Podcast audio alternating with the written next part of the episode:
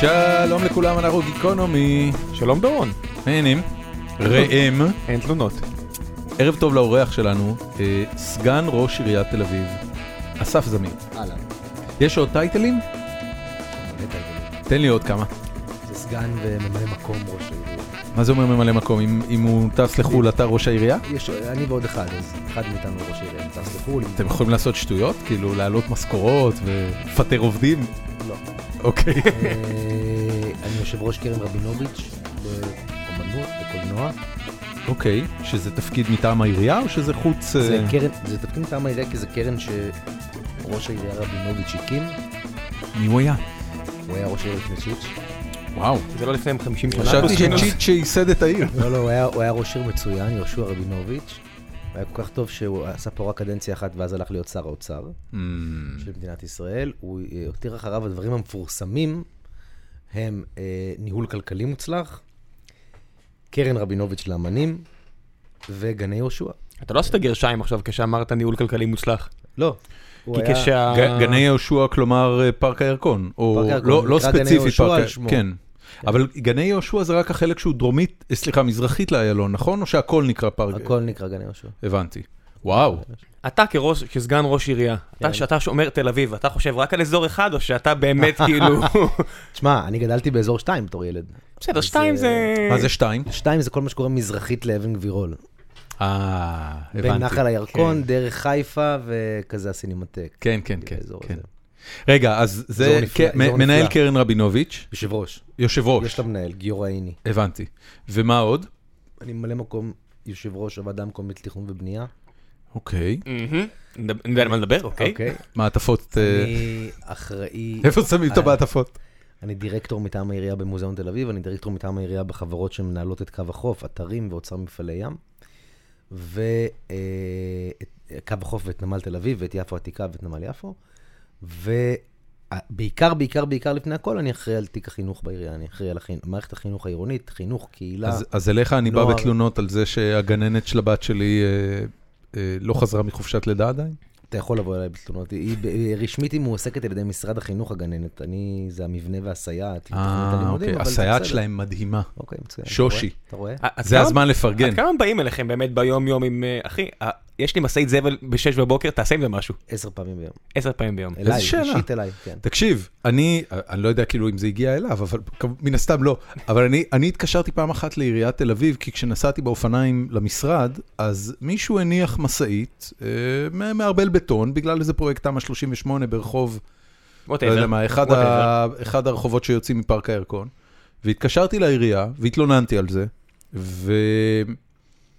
אתה יודע, אמר לי הפקיד ב-106 שהוא רושם את זה וזה, וחזר אליי אחרי ארבע שעות ואמר לי, תשמע, יש לו אישור, אין לנו מה לעשות עם זה, אבל רציתי שתדע שטיפלנו ובדקנו וזה.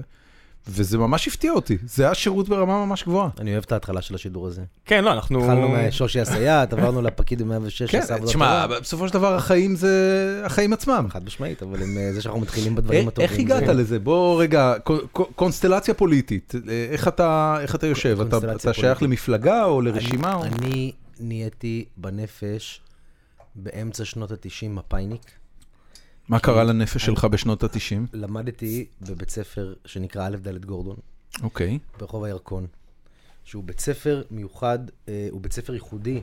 אה, הוא עושה חינוך ברוח ערכי תנועת העבודה של אדי גורדון. של עדה גורדון. זה בית ספר עם חדר אוכל, זה בית ספר עם... אין, אין בו מועצת תלמידים, יש בו ועד הפועל, יושב ראש מועצת תלמידים. והתלמידים מנהלים את חדר האוכל? תלמידים מנהלים חלק אה, מבית הספר. זו קהילה מאוד מאוד מיוחדת, יש שירה בציבור, זה ממש בית ספר מפאיניקי. אה, אין, אין מכונות שתייה, כי זה קפיטליסטי כי מסריח? אולי למישהו לא יהיה את היכולת... אה, אה, אני בטוח בגלל הסוכר. לא, כי אולי למישהו לא יהיה את היכולת, ושוויוני. מה יש מה זה- אוכל, מה זה סתימות לעומת... אה, סתימות זה בכלל יקר. זה בית ספר מדהים, אה, באמת. איפה ו- זה- איפה הוא יושב? בירקון פינת נורדו, מול גן העצמאות. אוקיי. אחלה ו- מיקום. אחלה מיקום, והוא עיצב לי את התודעה, כן, עדי גורדון. תספר- לי על זה, כאילו מה. לפני זה היית, אתה יודע, אנחנו בסך הכל גדלים בעידן שהולך ומטפח יותר ויותר ערכים של אינדיבידואליזם ושל, אה, ושל אה, זהות לא קולקטיבית, אלא להפך, של כל אחד הוא פתית שלג מיוחד וצריך להיות כזה. אה, איך... אה, אתה? אני מבוגר ממך, אני מעריך. אני 42. אה, ממש מבוגר ממני אפילו. כן, אתה בן להיות. 30, לא? וחמש. אוקיי. ואתה ראם? אני 32. אה, באמת אתה 32? כן. אוקיי. אה, וואו, זה היה, מה- מה קרה? מה מה קורה? כי כי אין ביניכם עשר נכון. שנים כשאני יושב ומסתכל לא, ברור. זה הקטע של אה, השיער. כנראה. נכון. לא, וגם ההנחה והעובדה שאני בן 42. אינפנטיל. לא, הפוך, העובדה ש... יכול להיות. כן. וככה אנחנו. אבל בואו נמשיך. כן, בוא אין נמשיך. אני לא חושב, אני לא מסכים איתך, אבל שתדע. שמה? שאנחנו גדלים, אני חושב שאתה, אה, הטווח שבינך לביני הוא סוף של דור שגדל אה, על אה, אה, קידוש האינדיבידואל, ואני חושב שעשור מתחתי, מתחתיי, אני חושב שחבר'ה שהם היום בני 24, 5, 6, 7, אני חושב בלי צחוק, ומסתכלים על מדינת ישראל, על החברה הישראלית, על האתגרים שלה, גדלים בתוך תודעה שאומרת, אתה חרבנת את העסק עם האינדיבידואליזם שלך, אתה דורון, גם ספציפית אגב, וגם בני דורך ומעלה, ואנחנו צריכים לשנות דיסקט כדי לנהל פה חברה שהיא uh, טובה יותר. ואני רואה היום, לעומת הגיל שלך, כמות של uh, יזמים חברתיים, עמותות, ארגונים, קמפיינים, עצום. ואתה יודע, עשינו שבוע שעבר, האקתון, יש לנו uh, גוף עירוני שנקרא ספרייה. מכירים אותו? ומה. זה... לא, במגדל שלום. כן, כן, כן. אה, כן, עמי בן בסט היה מריץ שם מפגשים כן. אה, במשך תקופה ארוכה. אז, נכון, אז נכון, שמה, אנחנו, זה מקום לחממה עירונית non-profit לסטארט-אפיסטים, ושם נכון. ביום שישי עשינו האקתון בתחום התחבורה, והזמנו אנשים להשתתף ב-36 שעות של תכנות וסיעור מוחות, לנסות ולקדם נושאים תחבורתיים. 300 איש הגיעו, 300 איש בילו, בכל הגילאים, אה, חילונים, אבל, דתיים. אבל זה קל, האקתונים זה מקום להכיר בחורות. אין לא, ש- לא, תקשיב, אני אגיד... זה לא, זה לא בגלל שזה אתה- אנשים שיש להם לא פשן לתחבורה. דורון, תקשיב, לי לא- יש זה לי לא יש ההאקתונים שאתה אה, הולך אליהם. 15 עובדים בערך, כאילו כביכול מתחתיי. באת ו- להשוויץ פה? לא, לא, לא. אוקיי. וכולם בשכבת גיל שהוא אמר, 25 עד 29, כולם מתוגמלים ממש יפה, והיום ראיתי אימייל שהם העבירו בינם לבין עצמם דף התנדבות. הם כולם עכשיו הולכים לחפש בית ספר שבו הם יוכלו להעשיר את הילדים, כמו שאנחנו חברים שלנו עושים, בנושאים טכנולוגיים. אז קו- קודם כל אני, אני אגיד לך שאני, לדעתי הדור שלי פחות או יותר יושב על אותה נישה שאתה מדבר עליה. זאת אומרת, מה שאתה מדבר עליו אה, בקטע של, לא יודע, תרומה לקהילה, בוודאי לא זר לדור שלי. זה לא תרומה לקהילה, אני מתנדב וצובע שבט צופים, זה לא זה. זה ההפך, ההפך. אני מתנדב וצובע שבט צופים, זה השקטת מצפון על זה שאני אינדיבידואליסט והתעסקתי בלהיות הייטקיסט, ו- ו- ואני מדבר איתך על אנשים הקורא. שהבוחרים, שבוחרים מסלול חיים שהבסיס שלו הוא חברתי, שמה שהם רוצים להתעסק בו הוא לא הגשמה עצמית, הוא לא עשיית הון, אלא אה, שיפור החברה מכל מיני זוויות, מגזר שלישי, אנחנו רואים נהירה גדולה מאוד ל- ל- לעבודה ב- במגזר הציבורי, שלא היה פעם, אתה יודע למה זה? כי אין עבודה במגזר הפרטי. לא, כי אמרתי. המגזר הפרטי הוא, הוא ג'ונגל, בעוד שהמגזר הציבורי הוא המקום היחיד שעדיין מבטיח איזושהי רמה של ביטחון תעסוקתי. אנשים שמצטרפים היום למגזר הציבורי לא מצטרפים בגלל ביטחון תעסוקתי, אנשים שמצטרפים היום למגזר הציבורי לא נהנים מאותה מעטפת אה, והגנות ותנאים אבל כמו אנשים המצב שלהם מבוגרים יותר. הרבה הם- הרבה יותר טוב אני- מאשר אני- בסקטור אני- הפרטי. אני פוגש את האנשים האלה, הם קודם כל מרוויחים פחות. זה ב', בסדר. הם עוד לא לא מקבלים קביעות בהכרח, וג', אני רואה מה מניע אותם, ומה שמניע אותם הוא הרצון לעסוק בעיסוק ציבורי. אני רואה אדריכלים צעירים שיכולים להיות אדריכלי צמרת במשרדי בוטיק ולהרוויח הרבה כסף, ובאים להיות מתכנני ערים בעירייה כדי להגשים חזון ותפיסת עולם תכנונית. אני רואה אותם, אני רואה אותם ניגשים... ב-2011, שחצי מיליון אנשים הלכו מתחת למשרד שלך באבן גבירול. כן, הלכתי איתם. אני יודע שהלכתי איתם, ראיתי אותך. וזה מה שהרגשת? שזה כאילו, this is your people? הרגשתי שאנשים שהולכים, הם לא מקשה אחת. בתוך- ברור שלא. הם אנשים שהבינו, וזו הייתה הזעקה הגדולה של המחאה החברתית, כי לא באמת דיברו שם רק על נושא כזה או אחר, הבינו שמשאירים להם מדינה שהם לא יוכלו לחיות בה. עד כמה פחדת שעוד שנייה זה הולך להפוך להיות כמו שאתה יודע, בולטימור, ניו יורק, לוס אנג'לס, או- זה הולך להיות מהומה? אפילו לא שנייה. באמת? כן, ברור שלא. אפילו לא היית שנייה. שם? אני, הלכנו ביחד. אנחנו- נו, אז כמה- על מה אתה- מדבר איתי? אני- אני אומר את זה, אני אפילו לא יודע אם אני שמח או עצוב, אבל אנחנו, אה, אנחנו חברה באופן יחסי לעולם מאוד רגועה ומאוד לא אלימה, והיה שם שיא, והשיא של האלימות היה ששברו שתי זכוכיות. של ב- בנק. בסניף של בנק, כן, ושני כן. אנשים דיממו בלחי, וזה עשה דרמה כאילו בולטימור, וזה הפרופורציות שאנחנו יודעים לעשות, ולא היה לי לרגע חשש, חשש שזה יסלים מעבר לזה. אני לא אומר חשש, כי לפעמים דברים צריכים להסלים כדי... אה, כמו שהיה לפני חצי שנה עם ההפגנה של האתיופים מתחת למשרד שלך. ממש עזר להם. ממש. אבל הם ניסו. אבל גם לא לא, היה... הם לא, זה, זה לא באמת היה ניסיון. זאת אומרת, ההתפרעות הזאת לא הייתה משהו אה, מאורגן עם אג'נדה. נכון, הייתי שם, אתה יודע, הייתי שם ממש בפנים, וזה זה היה זעם טהור נראה. כן, כן, השתחרר קיטור. אבל הוא היה אה, נקודתי, והוא לא עשה אפקט בעיניי. הוא עשה אפקט שהוא העביר מסר. תמיד בוחרים להעביר את המסר בעיניי במקומות הלא נכונים. אתה עומד מול אה, העסקים בכיכר רבין ומדבר על שוויון ועל אה, סגירת פערים ועל דברים שאתה... you're preaching to the choir, זה לא אנשים שאתה... לא, אתה יושב שם, ולא אותך צריך לשכנע. הם היו צריכים להתפקד לליכוד במקום. זה היה מביא זעם. למי?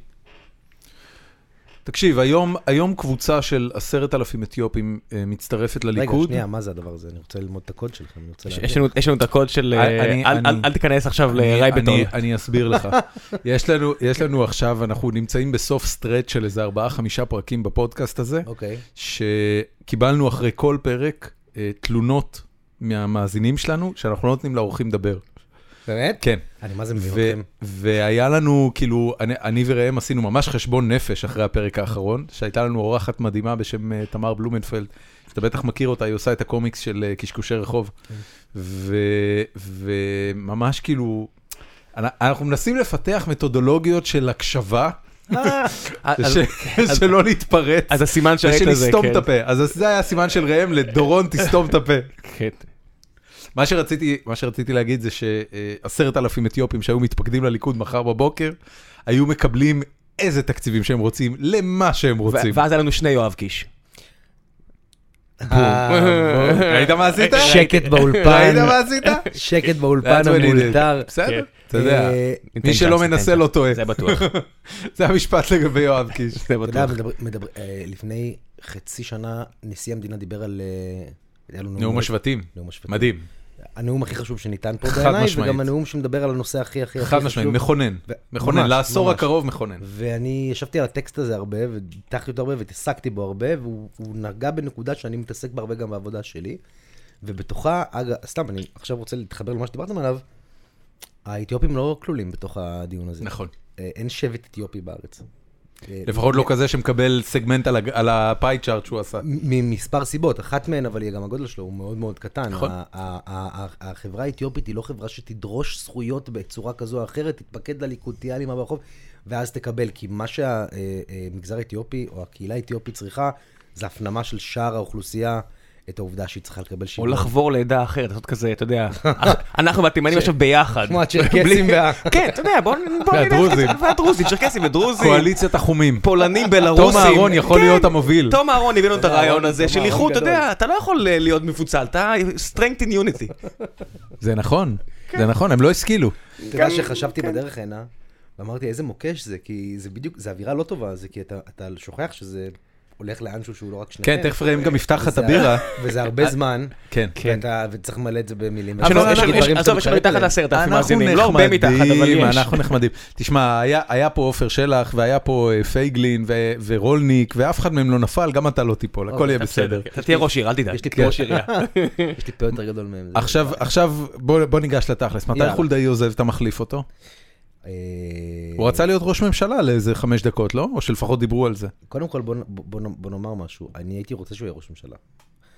אני חושב שאני שייך למחנה פוליטי שיש לו משבר מנהיגות גדול מאוד, מאוד. מאוד, ואני חושב שאחד הדברים שחסרים בו הם אנשים שיאתגרו את צורת ההתנהלות הפוליטית במדינת ישראל באופן כללי. וכל האנשים שהגיעו... למה אתה מתכוון? אני מתכוון שבסוף זה לא רק עניין של ימין או שמאל, אלא שלטון שמנוהל על ידי יועצי תקשורת, על ידי פתגמים וקמפיינים וסקרים ושליפות מהמותן ותוכניות קצרות מועד וניסיון לא להוביל, אלא להיות מובל לכיוון חיובי. כל המנהיגים של המפלגות שלנו מקשיבים למה הציבור רוצה ומנסים לרצות, יש תחרות על מי מרצה יותר. זה, זה כמו, סתם, זה כמו בנושאים כלכליים. זה לא מה ששלטון אמור לעשות? סליחה? ממש לא, שלטון ממש לא. שלטון אמור לראות בצורה מערכתית את הצרכים, את הבעיות של עם, ולהנהיג אותו למקום שהוא טוב יותר, הגם שהוא לא תמיד מבין אה, לאן הולכים. זה בעיניי מה המקרה שמנהיגות... היחידי ש- שאליו אני יכול ליישם את מה שאמרת הרגע, שהוא לא קשור לבעיות שאני ואתה חווים בחיי היומיום שלנו בארץ, כן. זה תהליך השלום. זה הדבר היחידי. אה, כי בכל מה שקשור למחירי דיור וליוקר מחיה ולכל הדברים האלה, אתה יודע, הנה, בדרך לפה קראתי שנתניהו קיבל היום החלטה על הורדת מכסים, על סחורה חקלאית וכל מיני דברים כאלה, שהולכים בוודאות להוריד את יוקר המחיה לקראת הפסח, פרויקט שלו ושל כחלון. בוודאות. כן, לא, נו. לפחות לא, בטווח אני- קצר, לא. יורידו. בסבירות גבוהה, בוא נדבר. בסבירות גבוהה. סבבה, בסבירות גבוהה, אני כן. בסדר עם זה. אה, ו- והדברים האלה כולם מסכימים עליהם, זאת אומרת זה דבר טוב, חוץ מהחקלאים, שזה כן, כנראה מה זה יזיין אותם קצת. רני בלר יחלוק עליך. סבבה, רני כן. בלר יחלוק עליי. תמיד יהיה מי שיחלוק. זה בסדר שרני בלר יחלוק, זה גם בסדר שיבוא מישהו ויגיד לרני בלר, אתה מייצג קבוצת אינטרס שבראייה כללית... רגע, אבל אני רוצה לחזור, המקרה היחידי שבו זה לא, אה, זאת אומרת ש- שאתה צריך לבוא זה ולהגיד, בכלל לא נכון. מנהיגות, זה בכלל לא נכון. למה? איפה יש היום משהו בציבוריות הישראלית? שדורש ש- אומץ. שדורש אומץ, שהמהלכים הראשונים לא יהיו כאלה שהציבור יבין אותם, אבל ה vision הוא נכון. כל מה שקשור לעולם תוכן שאף אחד לא מדבר עליו כבר, והוא קשור לזכויות אדם. שוויון זכויות. מיעוטים, זכויות מיעוטים. זכו... זה שוויון כן, זכויות. כן, מסכים איתך. אה, אתה מדבר על המגזר הערבי? אני מדבר על אה, נישואים אזרחיים ונישואים גאים. אני מדבר אתה חושב על... שאין הסכמה רחבה בציבור על נישואים אזרחיים? אני, אני חושב שאין הסכמה רחבה בציבור הכללי הישראלי על הדבר הזה בוודאות, כי אחרת היה כבר נישואים אזרחיים. לא נכון, הסיבה היחידה שבגללה אין נישואים אזרחיים, זה שזה משהו שמפלגת העבודה, המחנה הציוני, ירום הודו, והליכוד לא יכולים להגיע להסכמה עליו. לא, באמת. אני לא מסכים איתך. בסדר, אתה יודע, מותר לו להסכים. דורון. אני, לא זה מסכים איתך. יש אתה- חלקים אתה גדולים רוצה להגיד לי באוכלוסייה. שאם אם, אה, המחנה הציוני היה נכנס לקואליציה, והייתה לך היום ממשלת אחדות של הציבור החילוני במדינת ישראל, לא היית מקבל נישואים אזרחיים? אני רוצה להגיד לך שהייתה לי ממשלת אחדות חילונית לפני שלוש שנים ולא קיבלתי. ולמה אתה חושב זה קרה? אין לי מושג למה, המזגן פה לא עובד, אם אתה רוצה תפתח חלון. כי יש... לא, לא צריך, אני בסדר עכשיו. לא, לא, אני אומר לראם. יש היעדר אומץ פוליטי, יש ראייה קדימה של אינטרסים, והצורך במפלגות דתיות כדי לכונן קואליציות עתידיות. זה- זאת אחד- הבעיה? רגע, ואף אחד לא רוצה לריב איתם.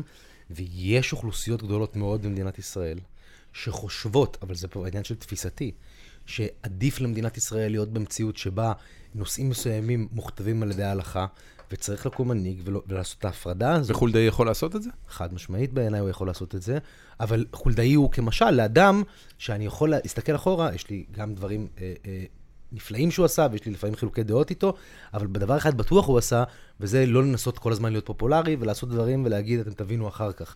והמחאות הגדולות ביותר שהתחוללו כלפי החלטות עירוניות בשנים האחרונות, הן החלטות שהרבה מנהיגים מהמנהיגים שיושבים כשרים היום בממשלה היו נרתעים ואומרים, אה, אוקיי, לא, סליחה, מה, אני צריך את המחאה הזאת? הנה, שמעתי את רחשי הציבור, בלה בלה בלה. מה למשל? אנחנו נמצאים פה מעל התחבורה הציבורית, שיפו- מעל הקו לא, אני אלך החדש. איתך הרבה יותר קטן, שיפוץ הטיילת. אתה יודע איזה מחאה הייתה בעיר כן. על שיפוץ הטיילת? אנחנו זוכרים. וואו!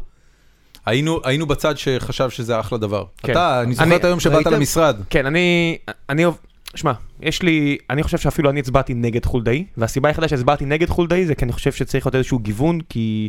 עזוב, זה דעה אישית, כוח משחית, ידה ידה, צריך גיוון, למרות שאני לגמרי חושב שהוא יותר טוב מהמתחרה, בעובדה שהוא לקח עיר שהייתה בגירעון גדול והחזיר עיר נ- עם, עם ניצן. הורוביץ. כן. והעניין הטיילת הרגיז אותי, כי זה הרגיש כמו איזשהו עצם שהם תפסו ולא הסכימו לשחרר, כי אני אוהב ללכת, אני הולך ורץ הרבה, וכל פעם שאני הולך שם אני אומר, איזה יופי. למה, אתה יודע, לא כל העיר נראית כל כך יפה כמו הטיילת המזדרגגת הזאת, שהיא נפלאה. אתה יודע כמה דברים כאלה, כמה דוגמאות כאלה יש לי לתת לכם, לדברים שהיו חמים ומבוקרים.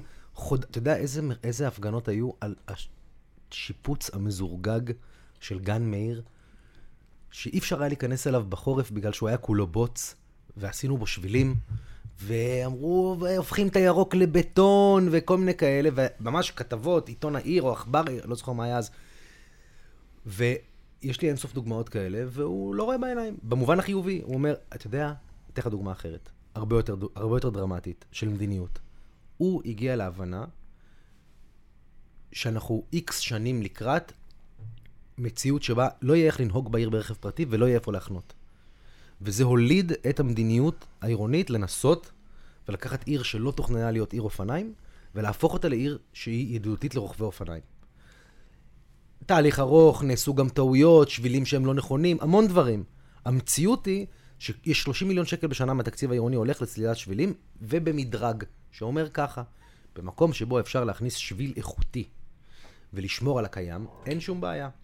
נניח רחוב פנקס, אבל ברחוב שבו אין ברירה אלא לוותר על אלמנט אחר, צריך לעשות תעדוף. זה, זה, זה, זה דוגמה אתה למדיניות. מדבר על אבן גבירול? על אני מה שעשו מדבר על באבן גבירול? בלוך. אני מדבר על בלוך. בלוך.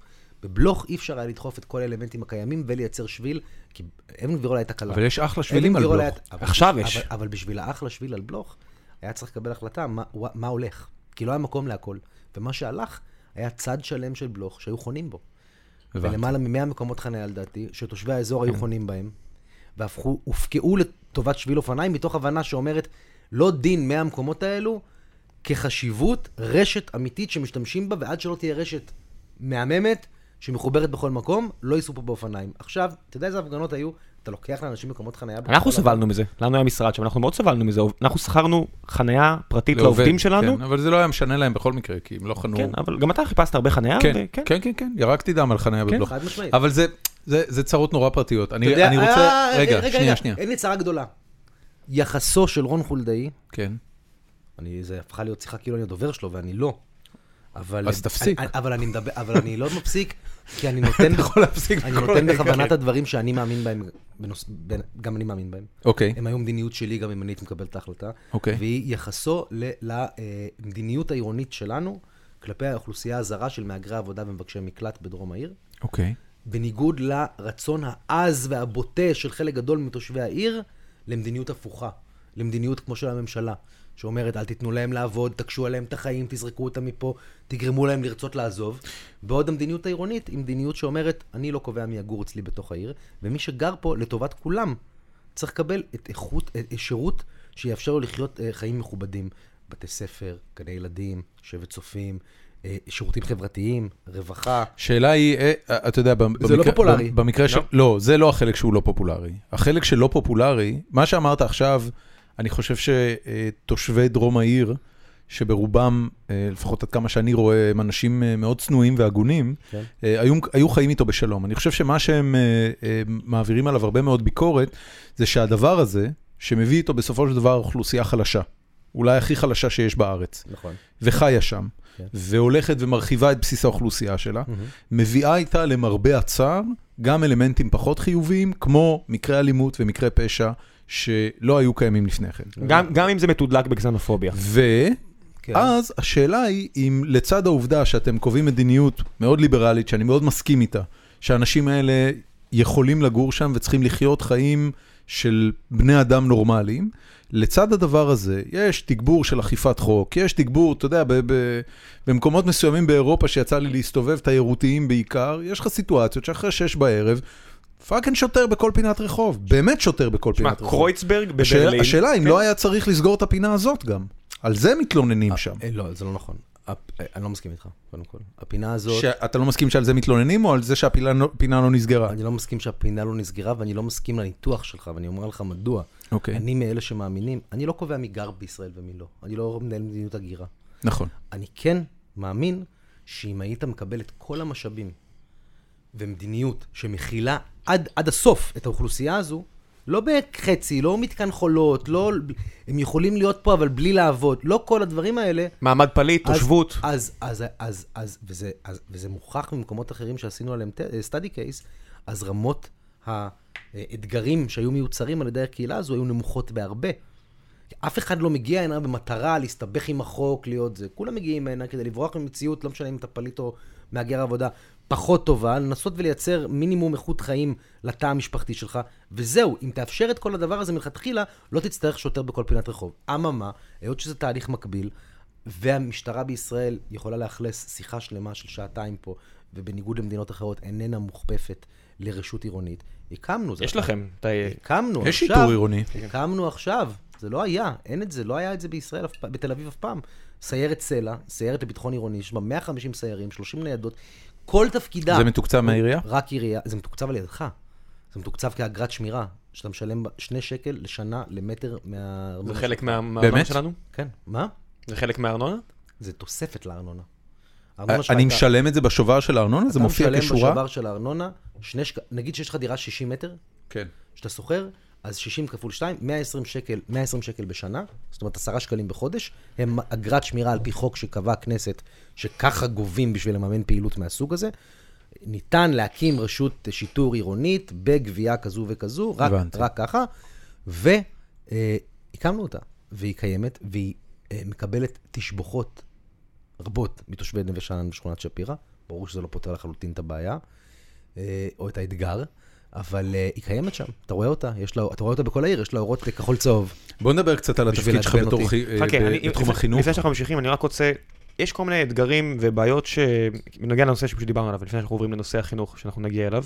יש את ה... הרבה בעיות שהטיילת, והשיפוט של איזה שביל, וכל מיני דברים כאלה שאני אומר, עזבו אותם, העיר נראית טוב, האזורים האלה בעיר נראים טוב. כן. עכשיו, יש שני דברים שהם כן אתם, וכן אני, אני, אני מאמין שאתה תסכים איתי, וגם גם ראש העירייה יסכים איתי, שיש איתם בעייתיות.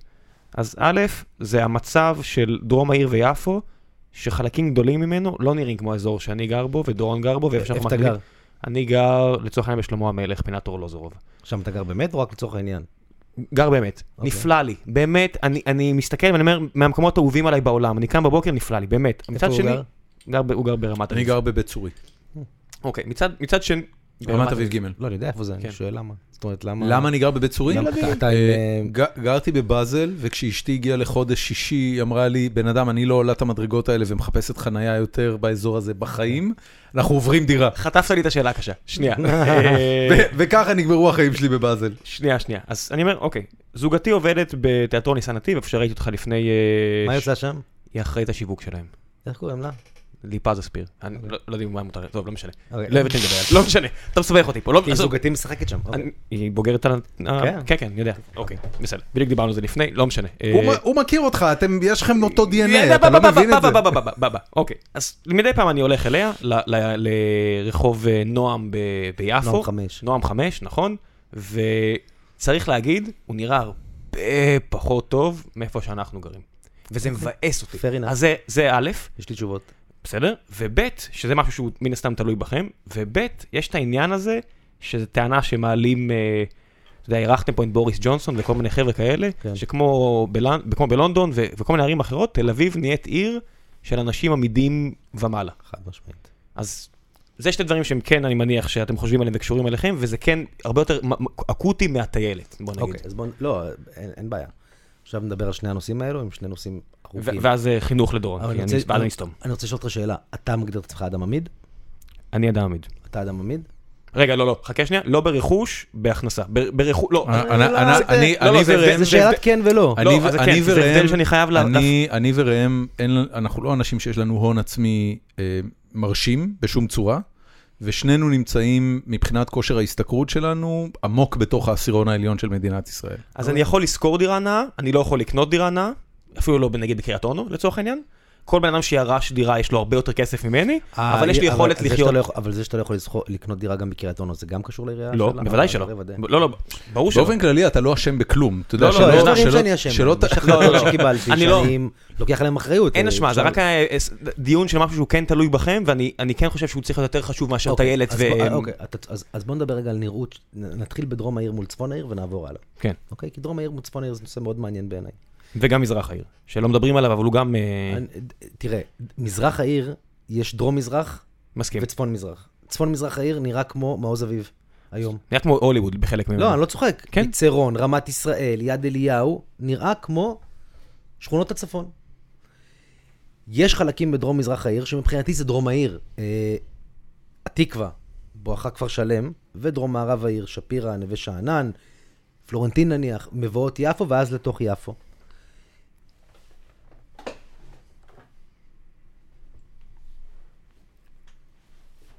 אסף חושב. אני חושב איך לנסח, לא, אני חושב איך לא לנסח ככה, את זה. לא... נסח, זה הכל לא עניין בסדר. של... כן. תראו, אפשר לדבר על מדיניות.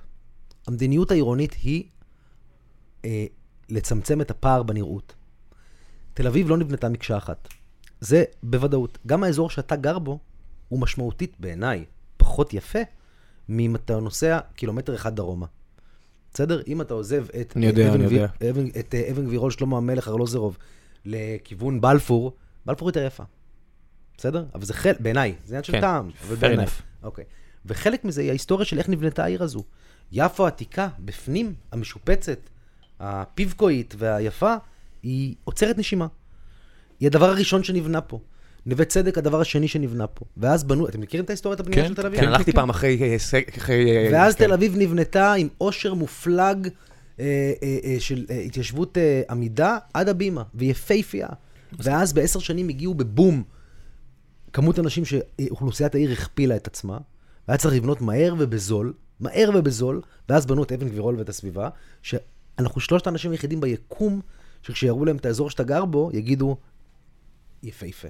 כי הוא לא יפהפה. תראה. הוא לא יפהפה. הבניינים בו לא יפים. הבניינים לא. הם לא מתוחזקים אני, במיוחד. אני בא מחיפה, כל האזור הזה נראה לי פח. אני בא עם באר שבע, הכל נראה לי פנטסטי. אתה מבין? לא, מבחינתי זה הכל כאילו... ליד איכילוב יותר יפה פשוט. ו- זה הכל נראה לי זוועה. והשכונות פה נבנו בהגדרה בהתאם למצב הסוציו-אקונומי של מי שבנו אותם. ובמקומות שבהם בנו שכונות עבור אוכלוסייה חלשה, כך נבנו השכונות, בטח לא באשמת העירייה הזו, זה לפני 100 שנה ו-50 שנה ו-70 שנה. עכשיו, זה מצב נתון. ובמצב הנתון הזה, אה, בתל אביב יש את האוכלוסייה העשירה ביותר בארץ והענייה ביותר בארץ, והאוכלוסייה הענייה בארץ גרה באזורים שנראים לא טוב. עכשיו, המדיניות העירונית של העירייה שלנו היא לצמצם את הפער הזה.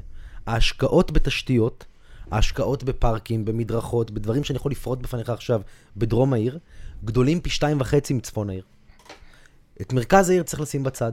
ומדוע? כי מרכז העיר מבחינה תכנונית ומדיניות הוא משרת את כולם. מה מוגדר כמרכז העיר? מרכז העיר, מה שאני קורא מרכז העיר, בין הים, נחל הירקון, דרך חיפה וסלמה. קיבלתם? ואם אתם רוצים משלמים, משלמים גבוה בשכירות, זה הסיבה. נכון, אבל זה, אתה יודע למה זה נקרא מרכז העיר מבחינתי? כי זה המקום היחיד בישראל שמייצר חוויה עירונית, של עירוניות אורבנית. זה בין- נקודה. כן, אני מסכים, זה העיר היחידה בעולם. גר, איפה שהוא גר, זה לא. זה לא עיר בהיבט של. עיר. זה פרברי ויוקר שינה. המחיה, זה גם עליכם, אתה יודע. ודאי, על המתכנן, ודאי. כן. אבל היום, כשיודעים את זה, עושים שני דברים. משקיעים השקעה מואצת בשיקום אזורים שיש להם את הפוטנציאל הזה, דרומה, ואת התוכניות החדשות שעושים בעידן שלי, ועוד לפניי קצת, אבל לא הרבה.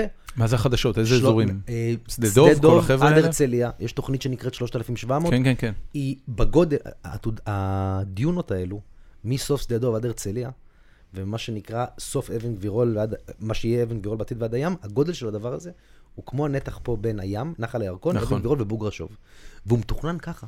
הוא מתוכנן בצפיפות הזו, הוא מתוכנן בגריד עירוני, הוא מתוכנן מן הסתם בדבר- יותר קומות. בדבר הכי חשוב שיש במרכז העיר ואין במקומות אחרים, והוא עירוב שימושים. שקומת הקרקע היא קומת מסחר ומגורים הם מעליהם. מד- מדהים אותי שזו העיר היחידה בארץ שהיא ככה, כמעט. זה לא זה- נכון, זה- כל הדר הכרמל הוא כזה. שנייה. זאת העיר היחידה בארץ שהמרכז שלה הוא כולו כזה, והוא בגודל הזה. יש בתוך ירושלים מרכז מאוד קטן שהוא כזה, נכון, אבל נכון. הכל קטן. נכון, נכון, נכון. חיפה אותו דבר. בבאר שבע יש. פיפס כזה, אבל יש, כן, אתה צודק. רק חיפה, פה- חיפה יש לך את כל מרכז הכרמל, את כל הדר ואת כל העיר התחתית, שזה שלושה מתחמים שיש להם בדיוק את זה. רק לא פה מספיק. זה בגודל שמייצר חוויה. אורבנית. ואני אני טוען, אנחנו בעידן שבו יש טרנד עולמי של מעבר לערים, שכל יוקר המחיה של מרכז אה, הארץ הוא בין היתר בגלל הרצון לגור פה. אתה גר שם, היית רוצה לגור פה. נכון. אני הייתי- אני רוצה לגור פה עד סוף החיים. שלי, גם אני רוצה. לגור פה עד סוף החיים שלי. כן. אה, למרות שיש לזה יתרונות וחסרונות שמסתכלים ארוך טווח על הרבה נושאים, אבל, אבל גם אני הייתי כן. רוצה לגור פה. אם תסתכל ת- על מה העירייה עושה כדי לשקם את המקומות האלה, ואם תיקח עשר שנים, עשר שנים, לאיך נראה לפני עשר שנים הכניסה ליפו, איך נראה נמל יפו, איך נראה דרמטית. שוק נכון, נכון, הפשפשים, צודק. איך נראה מתחם נוגה, אפילו העניין שאתה אומר, אני, נפגשנו בניסן נתיב. ניסן נתיב יושב על קרקע עירונית, שהעירייה החליטה למקם אותו שם, זאת אומרת כשניסן נתיב ביקשו בית, התנאי היה, אתם תקבלו בית, אבל זה יהיה הקרקע. מדוע? כי זה ביפו, כי אנחנו במגמה של העברת מוסדות תרבות לדרום העיר וליפו. המכללה האקדמית תל אביב-יפו הוקמה ביפו, בכוונה. גם מבנה יפה מאוד. בכוונה ביפו, על קרקע עירונית. אה, מלגות סבסוד שכר דירה שאנחנו נותנים, ניתנים רק בדרום העיר וביפו. אה, אני יכול לתת לך אין סוף פרויקטים. פארק החורשות הוא הפארק האחרון שהעירייה בנתה, הוא 80 דונם, והוא בין תל כביר לבין קריית שלום. שזה במבואות יפו, בדרומה של העיר. הייתם שם בפארק החורשות? לא, הייתי לא מזמן. לך תראה. מה זה? זה פארק של 80 דונם, יפהפה, איפה? אה... בן צבי, אוקיי, לא רחוק מאבו כביר. אוקיי. אה, והוא זה פארק... עדיין תל אביב?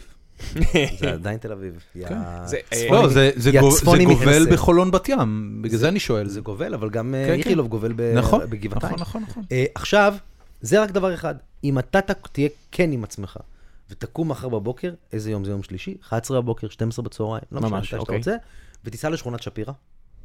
שכונה מאתגרת, קרובה לתחנה שחר סמוכה המרכזית. גר בשכונת כן. שפירא. נכון. כן, הוא היה אורח שלנו, חבר כן. טוב. אגב, חיפאי. כן, חמוד מאוד.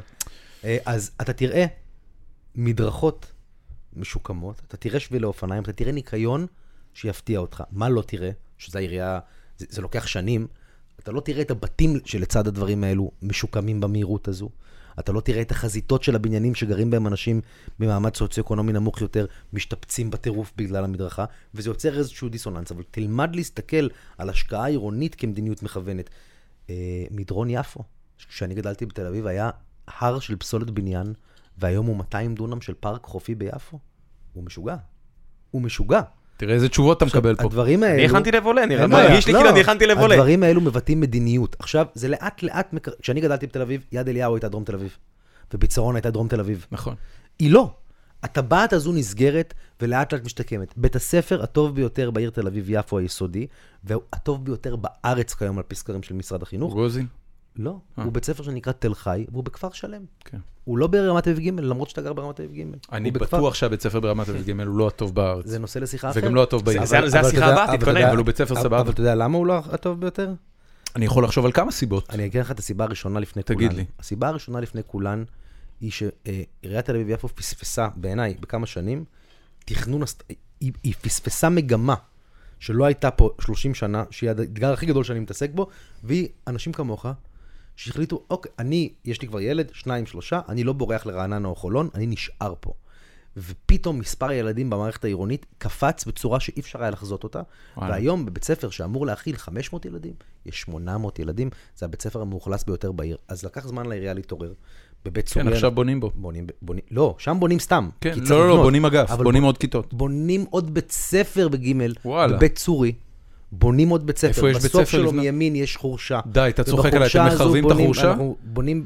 די. אתה קורא לזה מחרבים, אני קורא לזה מקימים מה זה תשתית חינוך? לעיר. תשמע, קודם כל זה על כביש ראשי, זה על שדרות קק"ל. איך תשימו שם בית ספר? לא שאלת את זה באמת. וואי, וואי, וואי. שאלת וואי, את זה. באמת? שאלת את זה באמת? שאלתי את זה באמת. אז תן לו תשובה. זה סכנת נפשות לשים שם בית ספר. לא, זה לא. אוקיי. יש בתי ספר בצירים ראשיים בכל העיר. באמת? איפה יש לך על אוטוסטרדה עם שלושה נתיבים בכל צד, יש לך בית גימנסיה ספר? הרצליה, כמעט על אבן גבירול. לא? גימנסיה הרצליה הרצליה. יושבת על- על רמז, גימנסיה שהוא. רחוב של שני לא, תיכון נתיבים. חדש יושב על דרך נמיר. טוב לך? נכון. אה, זה באמת ליידי זוועה? דייוויס יושב על אה, בני אפרים. ליידי דייוויס יושב על בני אפרים. זה נכון. אוקיי, אני יכול להמשיך אם אתה רוצה. לא, זה בסדר. אז בוא- אוקיי. בוא- נלך לשאלה השנייה. סתם חבל לי על החורשה, זו חורשה נחמדה. לפני שנחזור תהיה לחינוך. נחמדה עם בית ספר. אתה- יודע דבר נהדר זה בית ספר לשכונה, ילדים שרים. כן, כן. צועקים. הכי- ציפורים. הכי טוב ילדים שרים. ציפורים. ברמה... כן. לא, רגע. שאלה שנייה? אוקיי, תמשיך. מה? רגע, שאלתי שתי שאלות. לא, אני לא סיימתי עם השאלה. הראשונה, אני רוצה להגיד עוד דבר אחד. יאללה. אבל המקום החשוב ביותר שבו עושים תיקון אה, של פערים חברתיים, חם פה, אה? קצת חם פה. תנאי אירוח גריל. על הפנים. אמרתי לך, תפתח על חלון. תפתח חלון. בנימה זו אנחנו חייבים תודה לחברים שלנו שאול וטומי Playbuzz הנפלא שמארחים אותנו. המזגן פה לא עובד בחדר הזה, אבל חוץ מזה, תודה רבה, זה- תודה זה- רבה. אני בטוח שזה לא שהמזגן לא עובד, אלא שאנחנו לא יודעים להפעיל אותו. זה נכון, אנחנו טיפשים. אני. הסיבה שלנו משרד משלנו, בגלל אנחנו לא מספיק לקח לנו מוצלחים. 20 לא, לא, לא, דקות לא, אני- להפעיל לא, לא. את המכונת אני קפה. מבטיח לך שזה לא העניין, לא- אין לך טעות פה. יש שעה שבכל המשרדים האלה, הפלאג הראשי של המזגן יורד, יש ואי אפשר- מצב, זה הכל. יש מצב. כדי שאנשים לא ישאירו את זה אבל הנה בלב כל עכשיו, הלילה. תשמע- את הרעשים של הרחוב. אני בעד. אני אוהב את הרעש הזה. זה לא אובייקטיבי, כן, זה לא. הוגן, זה לא הוגן. כי זה לא באמת הרעש של הרחוב, הוא סגור בגלל הרכבת, אז אין פה רעש. לא, אבל זה בכל זאת, אנחנו מקבלים קצת הרעש של ל- ויש לא, פה לא. למטה. יש לבן דוד שלי פה בקומה 14 משרד עורכי דין. אוקיי. ואת כל התואר משפטים שלי למדתי בחדר כזה, כאילו, יש לי אתה בעיה- עורך דין? אני עורך דין. בהשכלתך? כן, ויש לי בעיה אה, להתרכז, אז הייתי קולט עצמי בחדר כזה בלי מחשב, ולומד פה. ועם חלון פתוח, והיה פה זוועה. שורות של ריטלין, אל תגיד. כלום, אני רק אומר. זוועה. אה, הוא חייך. אני רוצה להגיד, הוא לא לא אמר כלום, הוא לא. עשה כלום. אני הוא רוצה לא הוא לא אמר כלום. אבל אני לא ראיתי זווית הוא בפנים. לא אמר כלום, תעזוב אותו. אני, נע בין הרצון שלי להיות מגניב לבין האמיתות שהיא שהנכנון. אני נע בין הדברים האלה. לפעמים שתיקה משדרת דבר אחד, שהוא משרת אותך. ניתן אה, למאזינים לדמיין. אוקיי.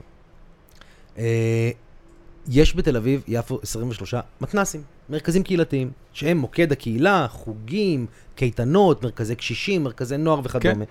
איך מתקצ... זה יהיה טיפה משעמם, אבל זה חשוב לי כדי שתבינו. מקסימום תערכו את זה החוצה. אתם עורכים פה דברים? לא, אז אל תערכו את זה החוצה. קח בחשבון. אם אה, מישהו צריך פיפי, שילך לעשות. בדיוק. מרכז קהילתי, הוא לא צריך להיות רווחי, אבל אסור לו להיות הפסדי. הוא צריך להציע שירותים לחברה, אבל יש לו עלות תפעול. כן. איך מייצרים לו תקציב? אני נותן לו חלק מהתקציב כתמיכה עירונית, ואז המנהל של המתנ"ס צריך להביא את שאר התקציבים מהשכרת האולם, דמי רישום לקייטנה, חוגים וכדומה, בסדר? אם אני לא נותן לו כלום, ונגיד עולה לו מיליון שקל בשנה להפעיל, אז הוא צריך להביא את כל המיליון שקל מהקהילה. ואז הוא צריך שהחוגים יהיו יותר יקרים, והוא לא יכול לתת הנחות, והוא לא יכול לעשות דברים... צריך הרבה הופעות של קטורזה בערב. נניח דברים כאלו. זה אם יש לו אודיטוריום, לא לכולם יש אודיטוריום אה, ראוי. כן. אם אני רוצה לפנק אותו, אז אני יכול לתת לו הרבה כסף, ואז הוא לא יצטרך כמעט לגבות, אוקיי? אז סתם דוגמה. אתה, אתה אומר אני זה ממש ברמת ההחלטה שלך? אתה יושב על האקסל ומקבל החלטות? יש בעיריית תל אביב-יפו אה, בין 10,000 ל-15,000 עובדים, תלוי איך אה, רואים את זה, תקציב של 5 מיליארד שקל בשנה. אני לא יושב על אף אקסל אף פעם. הבנתי. אני מתווה מדיניות. זאת אומרת, אני... יש אחראית או אחראי מתנסים. יש, יש אגף שנקרא קהילה, נוער וספורט. יש בתוכו חשבים. יש גזבר עירייה שיש לו אגף כספים, זה כמו ממשלה. הבנתי, הכל בסדר, בוא נמשיך. אה, אה, ויש הרבה אנשים שעושים עבודה מאוד מקצועית כדי ליישם מדיניות עירונית, שאני חלק מקובעי המדיניות שבה. אבל המדיניות היא להשתמש בתקציבים הללו כדי לסגור פערים. אז רק כדי לתת לכם דוגמה, המרכז הקהילתי בשכונה שלך, רוזין, מקבל מהעירייה בשנה 600 אלף שקל, ואת כל השאר הוא צריך להביא ממך בחוגים והשכרות. בית דני בשכונת התקווה, שהוא גם מרכז קהילתי עירוני, מקבל לא 600 אלף, 6.5 מיליון שקל. ואז הוא יכול לקבל את כל מי שהוא רוצה שאין לו כסף, הוא יכול להציע יותר שירותים, יותר פעילויות בחינם, נהדר, וכדומה. נהדר. יש קאנטרי קלאב עירוני בלמד, קאנטרי קלאב עירוני בשיכון למד מקבל 400 אלף שקל בערך בשנה. יש אותו דבר בקריית שלום, מקבל מהעירייה 3.5 מיליון שקל בשנה. וזה מוריד את המחיר למנוי? מוריד בצורה דרמטית את המחיר במנוי. Mm. זו שיטת מדיניות שלוקחת מכולם, ואז נותנת מעט באוכלוסיות החזקות והרבה באוכלוסיות החלשות, ומאפשרת לייצר איזושהי מדיניות שסוגרת פערים ומאפשרת לאנשים שלא יכולים לממן מכיסם דברים. יש לנו מרכזי למידה, אין לי בצפון מרכזי למידה. בצפון הורים שולחים את ילדיהם נניח, נניח לשיעורים פרטיים. בדרום אין כסף לשיעורים פרטיים לכולם. כן. אז אנחנו מייצרים מרכזי למידה after school, שילדים שיש להם בעיות, או שדברים שלא הבינו, יוכלו לקבל שם כמו שיעור פרטי, אבל בחינם. יש כן. המון המון דברים שאנחנו עושים, כי, אז למה, למה היה חשוב להסביר את זה? כי אתה לא עושה תיקון בין דרום לצפון רק בתשתיות ורק במה שראם רואה בעיניים, אתה צריך להיות תושב באזורים האלה כדי להבין מהם ההשקעות העירוניות אה, שנועדו לנסות ולצמצם את העובדה הבלתי נשלטת, שיש פה אוכלוסיות שמרוויחות הון, ואוכלוסיות שלא לא גומרות את החודש. שזה באמת, חשוב, באמת האמת. וזה חשוב לעיר שיהיו את שתי האוכלוסיות האלו. וזה חשוב לעיר שכולם יוכלו לחיות פה. וזה לא חשוב שמישהו מהם יוכל לחיות בנקודה ספציפית.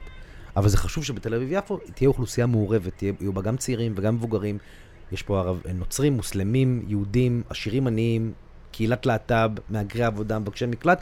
זה מה שמכריע את העיר, זה מה שהופך את העיר יש המון מקומות שאתה הולך בהם בארץ, וכולם נראים אותו דבר. ופה אף אחד לא נראה אותו דבר, ומי שמכור לזה שזה שלושתנו, ככה הוא רוצה לחיות. זה נכון. אתה יודע, אחי, אני רק רוצה לתת משהו... אתה חייב לסיים, אחי. טוב, אחד וזה אתה הולך? אתה חייב לסיים. למה? למה? אני אגיד לך למה, כי אני עוד לא שמעתי איך הוא נהיה פוליטיקאי. הוא עצר בזה שהוא למד באדה גורדון, שזה פחות או יותר גיל 18, והוא היום בן 35. קיבלנו, משתפרים, משתפרים, 15, סליחה. יאללה, קיבלתי, לך, קח. אז אני, את זה עוד לא סגרנו. זה הסוגריים לא שפתחנו שם ועוד לא סגרנו. סיימת אדה גורדון, נכון. תודעתך התעצבה כסוציאליסט אה, בורגני עירוני. כן. ומה אז? איפה עשית צבא? קודם כל הייתי בעירוני ד' בתיכון, הייתי בשבט החורש. אדי גורדון זה יסודי? יסודי עד ט'. אה, אוקיי. כן. עממי, מה שמכונה. עממי. זה כבר לא מכונה עממי, יסודי. אה, יסודי לא מגיע עד ט', זה אמור להיות כאילו עד ו'. יש שלושה בתי ספר יסודיים בתל אביב שמגיעים באופן היסטורי עד ט', טבע, אומנויות ועד ד' גורדון.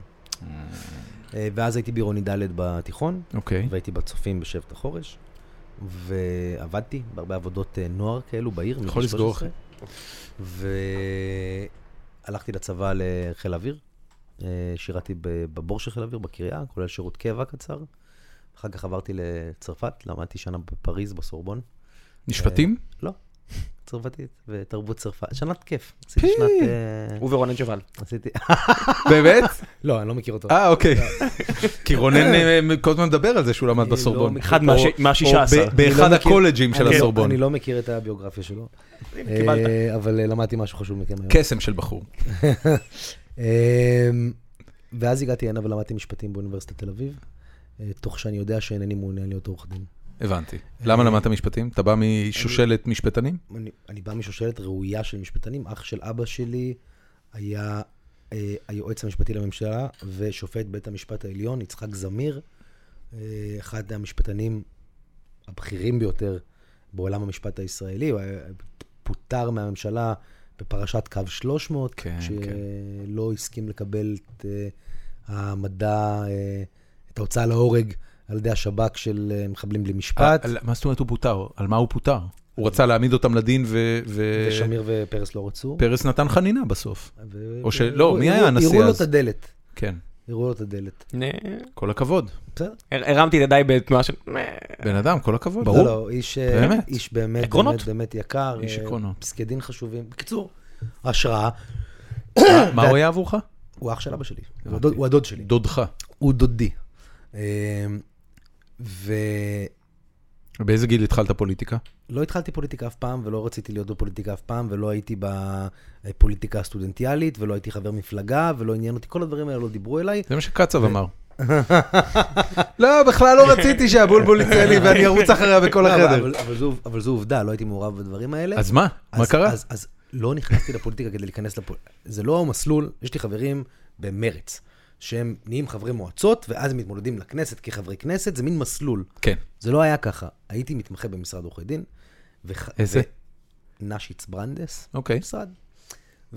זו שאלה. הכל בסדר. לא, לא, סבבה. ו... הפרטים חשובים. ו- ו- ו- והייתה בתל אביב מין תקופה סוערת, אה, שבה הרגישה, הרגישו הרבה מאוד אנשים צעירים שהטבעת נסגרת עליהם. סגרו מקומות בילוי, העבירו אה, את אזורי הבילוי במקומות שונים בעיר, שכר הדירה זינק, לא, לא הבנתי. על איזה שנים אנחנו מדברים? 2007, אוקיי. עד היום. עד היום. לא, חלק לא. 2007 זה, אתה- זה- אתה קושר את זה למשבר הכלכלי, או ש... ש- כאילו הגלובלי, משבר הסאב פריים שהיה בארצות לא, הברית, או סתם לא, הייתה תקופה לא, פה בארץ? לא, הי- לא. הייתה תקופה בעיר שהרגישו צעירים, אגב, חלק מהם מרגישים את זה עד היום, שהיכולת לגור בעיר אינה מותאמת לצרכיהם. שיש פה עיר מדהימה, עם יכולות מדהימות, ועירייה שלא מנהלת מדיניות שרואה בדבר הזה דבר חיובי, וקצת נלחמת בזה. כי פרנסי העיר דאז היו אנשים ש... היו פחות מהדור הזה, פחות ראו את הצרכים האלו, אה, ולכן לא התעסקו איתם. ולא הייתה מדיניות ציבורית, בינינו, נכונה. ואז התאגדנו קבוצה של צעירים שלא הכירה אחת את השנייה קודם. זה היה התחלה של הפייסבוק, וכזה התחלנו לדבר בפייסבוק של...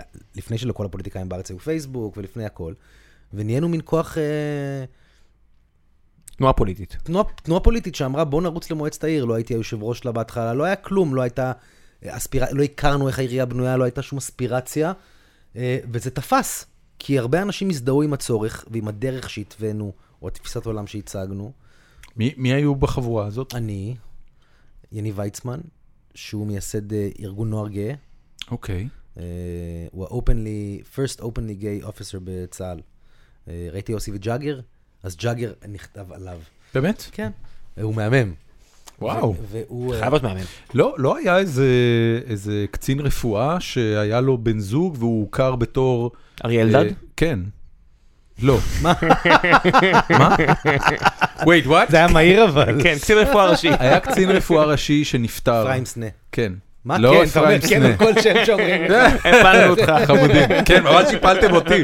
אני כל כך נפלתי פה עכשיו. היה קצין רפואה ראשי שנפטר, לדעתי מסרטן אם אני לא טועה, והוכר, אה, הבן זוג שלו לחיים הוכר על ידי צה"ל בתור אלמן, לא משנה, זה לא הפואנטה. יכול להיות. הפעם הראשונה שדבר כזה קרה, היה דייל באלעל ששמו דניל- דנילוביץ'. אוקיי. שיונתן דנילוביץ' היה דייל, ובית המשפט פסק שבן זוגו זכאי לאותן ההטבות שזכאית בת זוג של דייל. כן. זו הפעם הראשונה, אז אני לא אוקיי, יודע. אז- אז הוא היה, יניב בכל ויצמן מקרה, היה, מי יניב עוד? ויצמן היה בחור בשם אל- אל- אלון סולר, שהיה אה, כזה איש חיי לילה, אה, רמת אביבי, אה, צעיר, הוא היה בן 23 דאז, הייתה אגב מירב בן ארי, שהיום היא חברת כנסת. של ב- כולנו. של כולנו. כן? היי, אמורה להגיע לפה. כן, כן, כן, אה, כן. היועץ שלה הציע שהיא תבוא. אה, היו כל מיני, כל מיני אנשים, הרבה בוגרי צופים. קרנפה טיפה. הרבה, הרבה בוגרי צופים. הוא חייך. הרבה- הוא לא אמר כלום, אבל הוא חייך. אני, אל תפריע תראה, לו. אני ומירב בן ארי חולקים דעות פוליטיות שונות, ואהבה אה, אישית גדולה מאוד.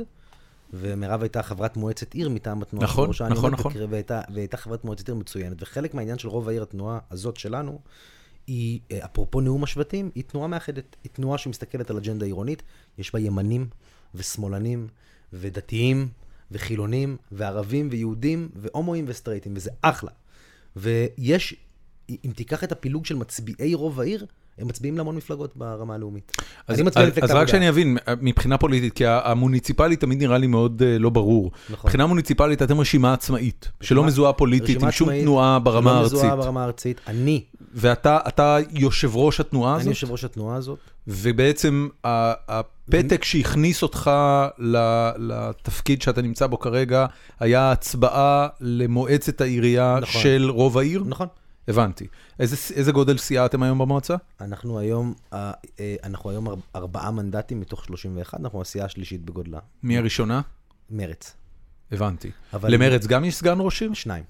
הבנתי. כמה סגני ראש עירייה יש סך הכל. בתל אביב? חמישה. אבל מתוכם יש שניים שהם ממלאי מקום, שזה בעצם דרגה אחת מעל, הבנתי, שזה מי שמספר שתיים של חולדאי ברשימה שלו, ואני. הבנתי. אה, חולדאי רץ מטעמי. אתה מצביע, הצבעת פעם, אני מתחיל לחשוד שלא הצבעת. הצבענו. הצבענו. אז אתה מצביע בשני פתקים. כן? אז לרשות העיר. לראשות מטעם העירייה הצבעתי. מטעם עצמו הוא רץ. אה, אוקיי. זאת אומרת, הוא הוא רץ מועמד עצמאי. בגיבוי- בגיבוי פ- מפלגת פעם, העבודה. אני מספיק מבוגר בשביל לזכור את הימים שמועמדים במוניציפלי היו רצים מטעם המפלגות. לא, היה לך, נכון, אתה נכון, יודע, גם היה מועמד של מפלגת העבודה, ואחריו, אה, אה, איך קראו לו? ניצן הורוביץ היה מועמד של מרץ. נכון. לראשות העיר. נכון. דב חנין היה מועמד של רשימה שקראו לה עיר לכולנו, שהייתה בבסיסה אה, מורכבת מהרבה אנשי חד"ש, ועוד פעילים חברתיים מכל מיני סוגים, מכל מיני מקומות. אוקיי, אבל יש לך ש"ס במועצה וליכוד במועצה, כל מפלגות הארץ מיוצגות במועצת העיר כמעט. הבנתי. אבל בנוסף אליהן יש תנועות אורגניות, עירוניות, שלא משחקות את המשחק הפוליטי הזה, כי בתל אביב כמעט ואין לו משמעות. שיש להם אג'נדות ממש עירוניות. ואין יש לו משמעות. אתה יודע, גם ברמה המוניציפלית יש אג'נדה סוציאליסטית ואג'נדה אה, בסדר גמור. קפיטליסטית אה, ליברלית. בסדר גמור. תראה, יש לי חבר גאון. באמת גאון. אחד? יש לי הרבה חברים גאונים, אבל הוא גאון... אה, אז תגיד מי לו- הוא. קוראים לו רועי עידן. אני מכיר את רועי עידן. אוקיי. כולנו מכירים את רועי עידן, הוא כותב בהארץ, אז- לא? גם אותו רצינו להביא. הוא לא- כן. הוא לא כותב בארץ, אני ממליץ לכם מאוד להביא אותו. שלחתי לו, הוא- התעלם. הנה, תעזור לנו. אני. אעזור לכם, כן. הבן אדם גאון. בכל מקרה, אז הוא פעם לפי הסביר התמונת לי... פייסבוק שלו הוא לא כזה גאון, אבל זה רק אני אומר. מה התמונת פייסבוק שלו? יש איזה תמונת פייסבוק עם משהו על הראש ואיזה הבעת פנים דבילית. לא משנה, אה, הוא נראה. בחור חינני. הוא כן. גאון. אני כבר לא- אומר. הוא לא חינני, הוא גאון. והוא, אה, הוא אגב לא חינני, אבל הוא גאון, אבל הוא פעם הסביר לי, אתה יודע, הוא, הוא שייך לקבוצת אנשים שהם ליב- אה, ליב- ליברלים, ליברטריאנים, אה, זה- אג'נדה פוליטית מאוד מעניינת. לא, זה crazy shit. It's not not שבוע. הבא, אורח לשבוע הבא. איפה אתה מגזים? ליברטריאנים זה crazy לגמרי. אורי כץ. אני לא מכיר. יש לו את, אה, יש לו אה, קבוצה בשם אה, דעת מיעוט, הוא ליברטריאן. עמוד פייסבוק. עמוד פייסבוק, והוא מרצה לכלכלה באוניברסיטת תל אביב, לא משנה, לא משנה. אני חושב ש... לי יש מכר שהיה שר התיירות בפורטוגל, ליברטריאן, היחיד בממשלה שנכנס אי פעם, ויש דברים שלהם, התפיסה הזו היא מבריקה.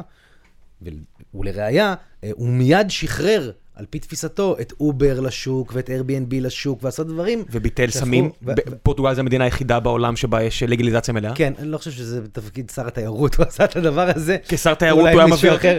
אולי מישהו אחר עשה את זה. אתה יודע איזה אה, תיירות סמים היו מביאים? בקיצור, רועי דן, לפה, רועי דן אמר לי פעם, אין דבר כזה, כולם סוציאליסטים. הוא ב- זה מתקשר למה שאמרתי בהתחלה, המציאות הפוליטית בישראל, היא בה, כולם מתחנפים לציבור, אחד מול השני, מי ייתן יותר מהקופה הציבורית ויסבסד יותר איזושהי פעילות.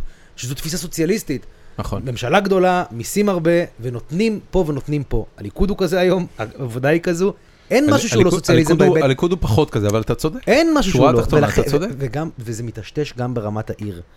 אם אתה, אף אחד לא יודע, מספיק בקיא ומתעניין כדי לעשות ניתוח ממש קטן, ואתה תראה שאף אחד לא מתנהל על פי האמות מידה שהוא מציג אה, כמצב, ובסוף יש הרבה פעמים מה גם מה את שאתה אומר לי המתבקש. בעצם זה שאתה לא רואה שום נקודה שבה אתה, בכנות, אתה יודע, נניח שאתה מחר אה, ראש העיר, כן. אתה לא רואה שום נקודה שאתה אומר, תקשיבו חבר'ה, בואו נוריד מיסים. בואו נוריד מיסים, רסמי. כעירייה, כן, אני כן רואה נקודות. זה אוקיי. לא, לא מיסים, אבל דברים אחרים. ספר לי.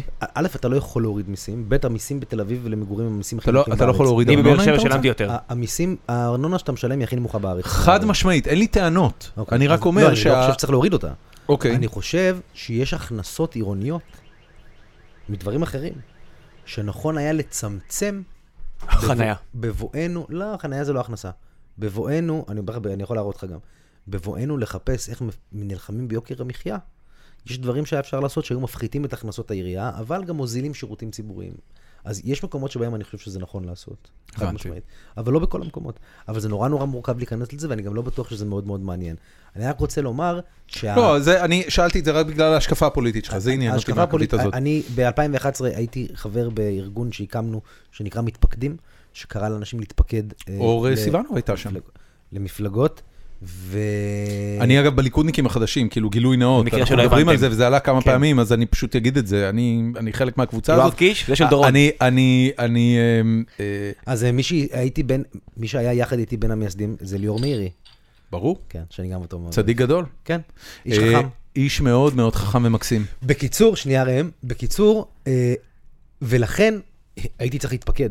כי אתה צריך להתפקד, והתפקדתי במפלגת העבודה, ואני חבר במפלגת העבודה היום. אם אתה רוצה לשאול את תפיסתי באופן כללי על את העולם, אז אני חבר במפלגת העבודה. אבל מה, אבל מה לך, בורגני עירוני, בין בורגנים עירוניים, אה, עם, עם רקע משפטי ועריכת דין, מה לך ול, ולתנועת העבודה, לתנועה הקיבוצית, ל, אתה יודע, ל, לכל, ה, לכל הקומבינות הפוליטיות שמייצרות פה לא דורות חבר שלמים? פ... אני לא חבר פעיל במפלגת העבודה, הייתי צריך לבחור מפלגה שיש לה מנגנון דמוקרטי ושאני מאמין בתפיסת העולם שלה ברוב הדברים. אין היום מפלגה שכל דבר שהיא חושבת מבטא את השקפת עולמי, ועדיין אני חושב שיש חשיבות בלהיות חבר מפלגה פעיל ולנסות ולהשפיע, אבל אני מאמין מאוד אה, בצורך בקידום תהליך אה, אה, שלום, כן, אוקיי. שמזוהה יותר עם הצד השמאלי של המפה הפוליטית. כן. אני אה, מאמין גדול, אה, בהפ... אני מאמין בהפרדת דת ממדינה, אני מאמין גדול בזכויות אדם, אה, שוויון זכויות למיעוטים בארץ, אפרופו נאום השבטים של רובי ריבלין, שבעיניי היום הוא כבר גם קצת רובי ריבלין הליכודניק, צריך לומר. כן, קצת מפאיניק, בכל זאת הנאום אה. הזה. נכון. אתה יודע, אתה אומר,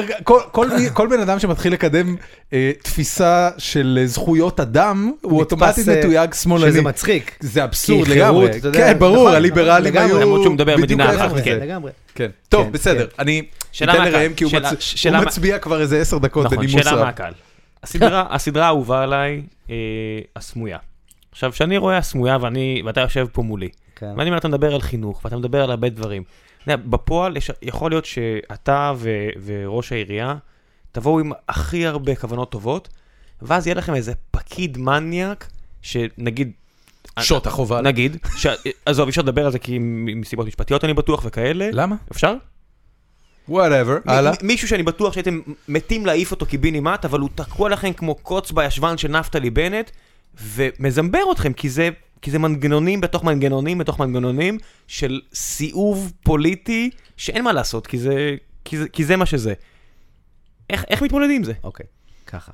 אחד, אני אומר לך משהו אה, שאני מרגיש שאני חייב לומר כגילוי נאות, כי אני... זה יבאס אותך נורא, כי אני מרגיש שיש בינינו דינמיקה טובה, ושסך הכל אנחנו אוהבים אחד את השני. לא, לא, מה אתה אומר? זה לא סדרה טובה, אני מה? רוצה הוא להגיד הולך לך להרוס שאני לך לא את זה. שרדתי את פרק 6. לא הצלחתי, לא הצלחתי, השתעממתי, אה, לא, תלשתי שערות, לא. אני יודע, יש לי כל כך הרבה חברים לא, שמבחינתם... אתה מאבד קולות פה, מה אני אתה עושה, יודע, בן אדם? מה אני אתה יודע, עושה? אבל אתה יודע כמה פעמים ניסיתי אסף, אתה לבן. מדי, אתה לא לא, יכול לא, להתחבר. אני? הוא גדל בבאר שבע, בשבילו לא. זה חיי יום-יום. לא, אתה- אתה לא, לא משנה. אל תגיד את זה, אני? נערוך אני- את זה החוצה, אני אני לא יודע. אני- אני- אני- יש- אני בן אדם רומנטי ואני כן. יותר טיפוס של West Wing. מה אני אעשה? אה. זה ה... אתה מבין? אתה מבין שזה המחלוקת הכי גדולה פה. אנחנו אה, כן. מורידים בגדים ו... שוכבים. מה זה? אני לא קופץ- אני עליך עם שם בתור ניסוי. אני בתור ילד, החלום, מה אתה רוצה להיות שתהיה גדול? החלום הרטוב שלי היה להיות ג'וש ליימן. זה היה הבן אדם שאמרתי. זו עבודתי. פיצצת את המערכת היחסים הזאת. ג'וש ליימן, אתה מבין? זה השלב בדייט שאומרת, ואני נאצית. את מה? כן, אני באמת חושבת שיהודים הם על הפנים. כן, היטלר לא היה כזה גרוע. אני לא יודע אם ראית, אבל יש לי פה את הקעקוע פה על הכתף, זה. היטלר היה זה לא. הבודהיסטי, זה לא בסך הבודהיסטי. הכל, היו לו ציורים יפים. כן.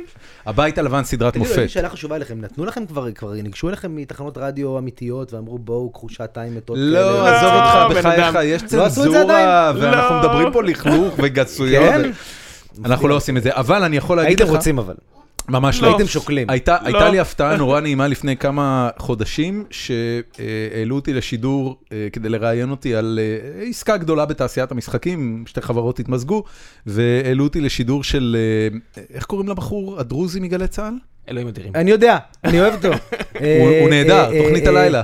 כרמי שיבל מנסור. בדיוק, כרמי שיבל מנסור, והדבר הראשון שהוא אומר לי זה, אתה אמנם מבין במשחקים, אבל אתה קודם כל המנחה של גיקונומי, זאת אומרת, כרמי שיבל מנסור מאזין לגיקונומי. אז יש לנו מאזינים אה, מאוד אה. מאוד לויאליים. איזה קול יש לו. הוא מדהים, הוא. באופן כללי, אתה יודע, אני. כש- כשקלטתי איזה זה לא בחור כמו צעיר. ורזה, היפסטר. תקשיב, כאילו, what the shit, מה זה הדבר הזה? כן. חכם ורהוט ומראיין וזה, חשבתי הוא מינימום 40, אתה יודע עכשיו איזה... אתה נשמע סתם מתחנף כי הוא קהל. לא, לא, לא, לא, ממש לא, אוקיי. אני בכלל לא יודע אם הוא אם הוא יקשיב לזה. מאזין, אנחנו אוהבים אותך מאזין. בקיצור, בוא נחזור. אז- אני אחזור אז, לשאלה אה, של אז. אה, הבית הלבן. אה, מנצח עם אה, יד קשורה מאחורי הגב. אוקיי. פקידים נוראים. אתה יודע למה אני אוהב את השירות המוניציפלי? באמת, אני מתחרמן ממנו. זה דבר שהוא לא באמת רק פוליטי, זה אתגר ניהולי גדול מאוד. עירייה היא גוף ביצועי בטירוף, אם אתה מחליט שמשהו יקרה, לכאורה, בכוח שלך יכול להיות שהוא יקרה. זה לא פילוסופיה, וזה לא מה בא לי שיהיה פה ומה נראה לי, זה ממש תכלס. ואני אומר הרבה פעמים לאנשים, תשוו אותי בביצועים. יכול להיות בן אדם עם תפיסת עולם קצת שונה, שאתה איך חושב... איך זה מתקשר למה שהוא אומר על פקידים לך. מושחתים? אני אסביר, אה, שנייה. אני, אה, קטעת לי את חוט המחשבה. תודה, דורון. בכוונה עשיתי את זה. לא, לא, לא, עזוב. כי באת להשוויץ, לא, לא, לא, אל לא, תשוויץ, לא תענה לו, יש לא בעיה. אמיתית. אני אומר, האתגר הזה הוא פועל יוצא של כישרון, וביכולות של הנהלת העירייה הזו, זה משחק ארוך טווח, זה ריצה למרחקים ארוכים, בלה בלה בלה, לדאוג שהאנשים האלו לא יהיו במערכת. הדוד הזה היה שם 20 שנה. שנייה, שנייה, לדאוג שהאנשים האלה לא יהיו במערכת, לנצל הזדמנויות שבהם האנשים האלה יוצאים לפנסיה, ולרענן ולשנות סדרי עולם. אני יכול להגיד לך, לדוגמה, שהסיפור הזה של אגף רישוי ופיקוח על הבנייה, עובר עכשיו מהפכה אדירה, יש בו מנהלת חרוצה, מדהימה, שם. ומנהלי מחלקות, איריס לוין קוראים לה. אוקיי. ותחתיה אדם שקוראים לו הלל הלמן, שהיה אדריכל בצוות אדריכלים, ועבר להיות האדם שעוסק ברישוי, ואנחנו עושים תהליכים מדהימים ברישוי עכשיו. עכשיו, אה, החלפנו, השבוע בחרנו מנהלת מינהל חינוך חדשה, שירלי ברכה, שירלי רימון ברכה. חברת ילדות, באמת? באמת. גדלה בחיפה. עד עכשיו לא אמרת את זה? אה, כי חיכיתי להזדמנות שנדבר על זה. חושב- מה אתה חושב על היא המינוי מדהימה? היא מדהימה. אז עכשיו אני גם יכול להגיד לך שהיא באה ממשפחה של אנשי חינוך, שני ההורים שלה מורים, אבא שלה היה סגן מנהל בבוסמת. עכשיו תבין, משפחה נהדרת. כל מי שהיה בתפקיד הזה קודם, הגיעו מרקע פורמלי, שלכאורה אתה חייב עוד, כל מיני אריות כאלו של הממסד החינוכי, טובים, לא לא טובים. כן.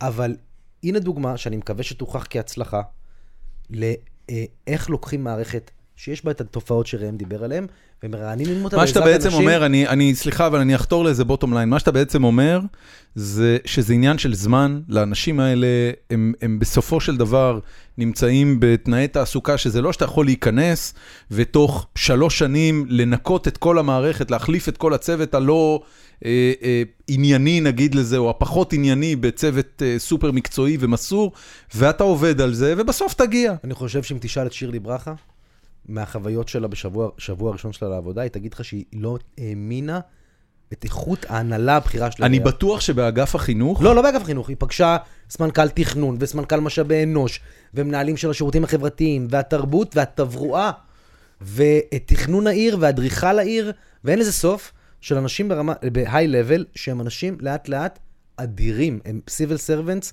שאתה לא מאמין שהם אה, הם, הם עובדים, והעירייה לא יכולה להיות עירייה מצוינת, עובדת ועושה, כי יש לה ראש עיר טוב או סגן ראש עיר טוב או זה, אלא כי יש לה שדרת ניהול אמיתית טובה. להגיד לך שבעשרת אלפים עובדים אין תקלות, להגיד לך שאין אנשים שהם מושחתים. לא, אל תגיד לי את זה. ברור שיש. הכל בסדר. ויש ניסיון מתמיד? לנסות ולהשביח את זה. זה. יש ארגון עובדים, אנחנו חיים במציאות של עבודה מאורגנת, לא כל דבר שאתה רוצה לעשות אתה יכול לעשות, יש לזה גם יתרונות. הנה, איך יש- אתה בתור איש עבודה, אתה יודע, אתה בסופו של דבר נכנס למערכת, ואתה רוצה תוצאות כמה שיותר מהר, ומגיע לתושבים של העיר תוצאות כמה שיותר מהר. איך הדבר הזה מתחבר עם ה-DNA הסוציאליסטי שלך? שאתה אומר, בואנה, תקוע לי פה איזה פוץ, אני עכשיו צריך לחכות 15 fucking שנים בגלל שיש לו קביעות, ועד שהוא יצא לפנסיה, לא היה עדיף שבסקטור הציבורי תנאי ההעסקה יאפשרו 3% פיטורים בשנה. שאת האנשים הפחות טובים אני אוכל להחליף. אז ברוב המקרים את האנשים הפחות טובים אני יכול להחליף. תסביר לי איך זה עובד. מנהלים מערכת, קודם כל אני מאמין, אני מאמין שלעבודה המאורגנת יש מחיר כבד, אבל אני מאמין שהעבודה המאורגנת היא חשובה. אני מאמין שהבעיה הגדולה של העבודה המאורגנת היא שאין מספיק ממנה, ואז היא יושבת רק על שלטרים שמעצבנים אותך. אבל שאם זו הייתה נורמת עבודה שהייתה חלה על הרבה יותר אנשים במשק, ואם המדינה הזו הייתה מוצאת דרך לתת אותן הגנות לעצמאים, זה לא ככה היה מפריע לך, כי במדינה שלא יודעת לשמור, אה, אה, אה, היא לא יודעת להילחם בריכוזיות, והיא לא יודעת לשמור על פערי ההכנסה נמוכים מספיק, יש חשיבות בהגנה, ואני רואה עובדי עירייה את הטובים, לא את הלא טובים, יש המון טובים, שמאושרים במקום עבודתם, בין היתר מהסיבה הזו, ומשרתים אותך יותר. זאת אומרת, לא הכל זה חארות שלא עושים כלום כי הם מוגנים. הרבה אנשים זה אנשים שהסיבה שאתה מקבל מהם שירות טוב, היא כי התנאים שלהם מכבדים, והסביבה שלהם מכבדת, וזה נפלא. עכשיו, החוכמה היא גם לנהל מערכת יחסים עם ארגון עובדים, שהוא כזה שמאפשר לך לעשות מהלכים משותפים. גם לנהל שקיפו, אה, תהליך שקוף יחד איתו ומולו, וברוב מוחלט של המקרים, כשיש תקלות אמיתיות, אז אפשר ביחד, ומפטרים גם אנשים בעירייה. האמת שכל פעם שבאתי לבית העירייה, לא, בית העירייה מתוקתק. האמת שכן. האמת שהייתי צריך אין- תווי על הדבר חנייה. הזה אין בכלל תלונות. אוקיי.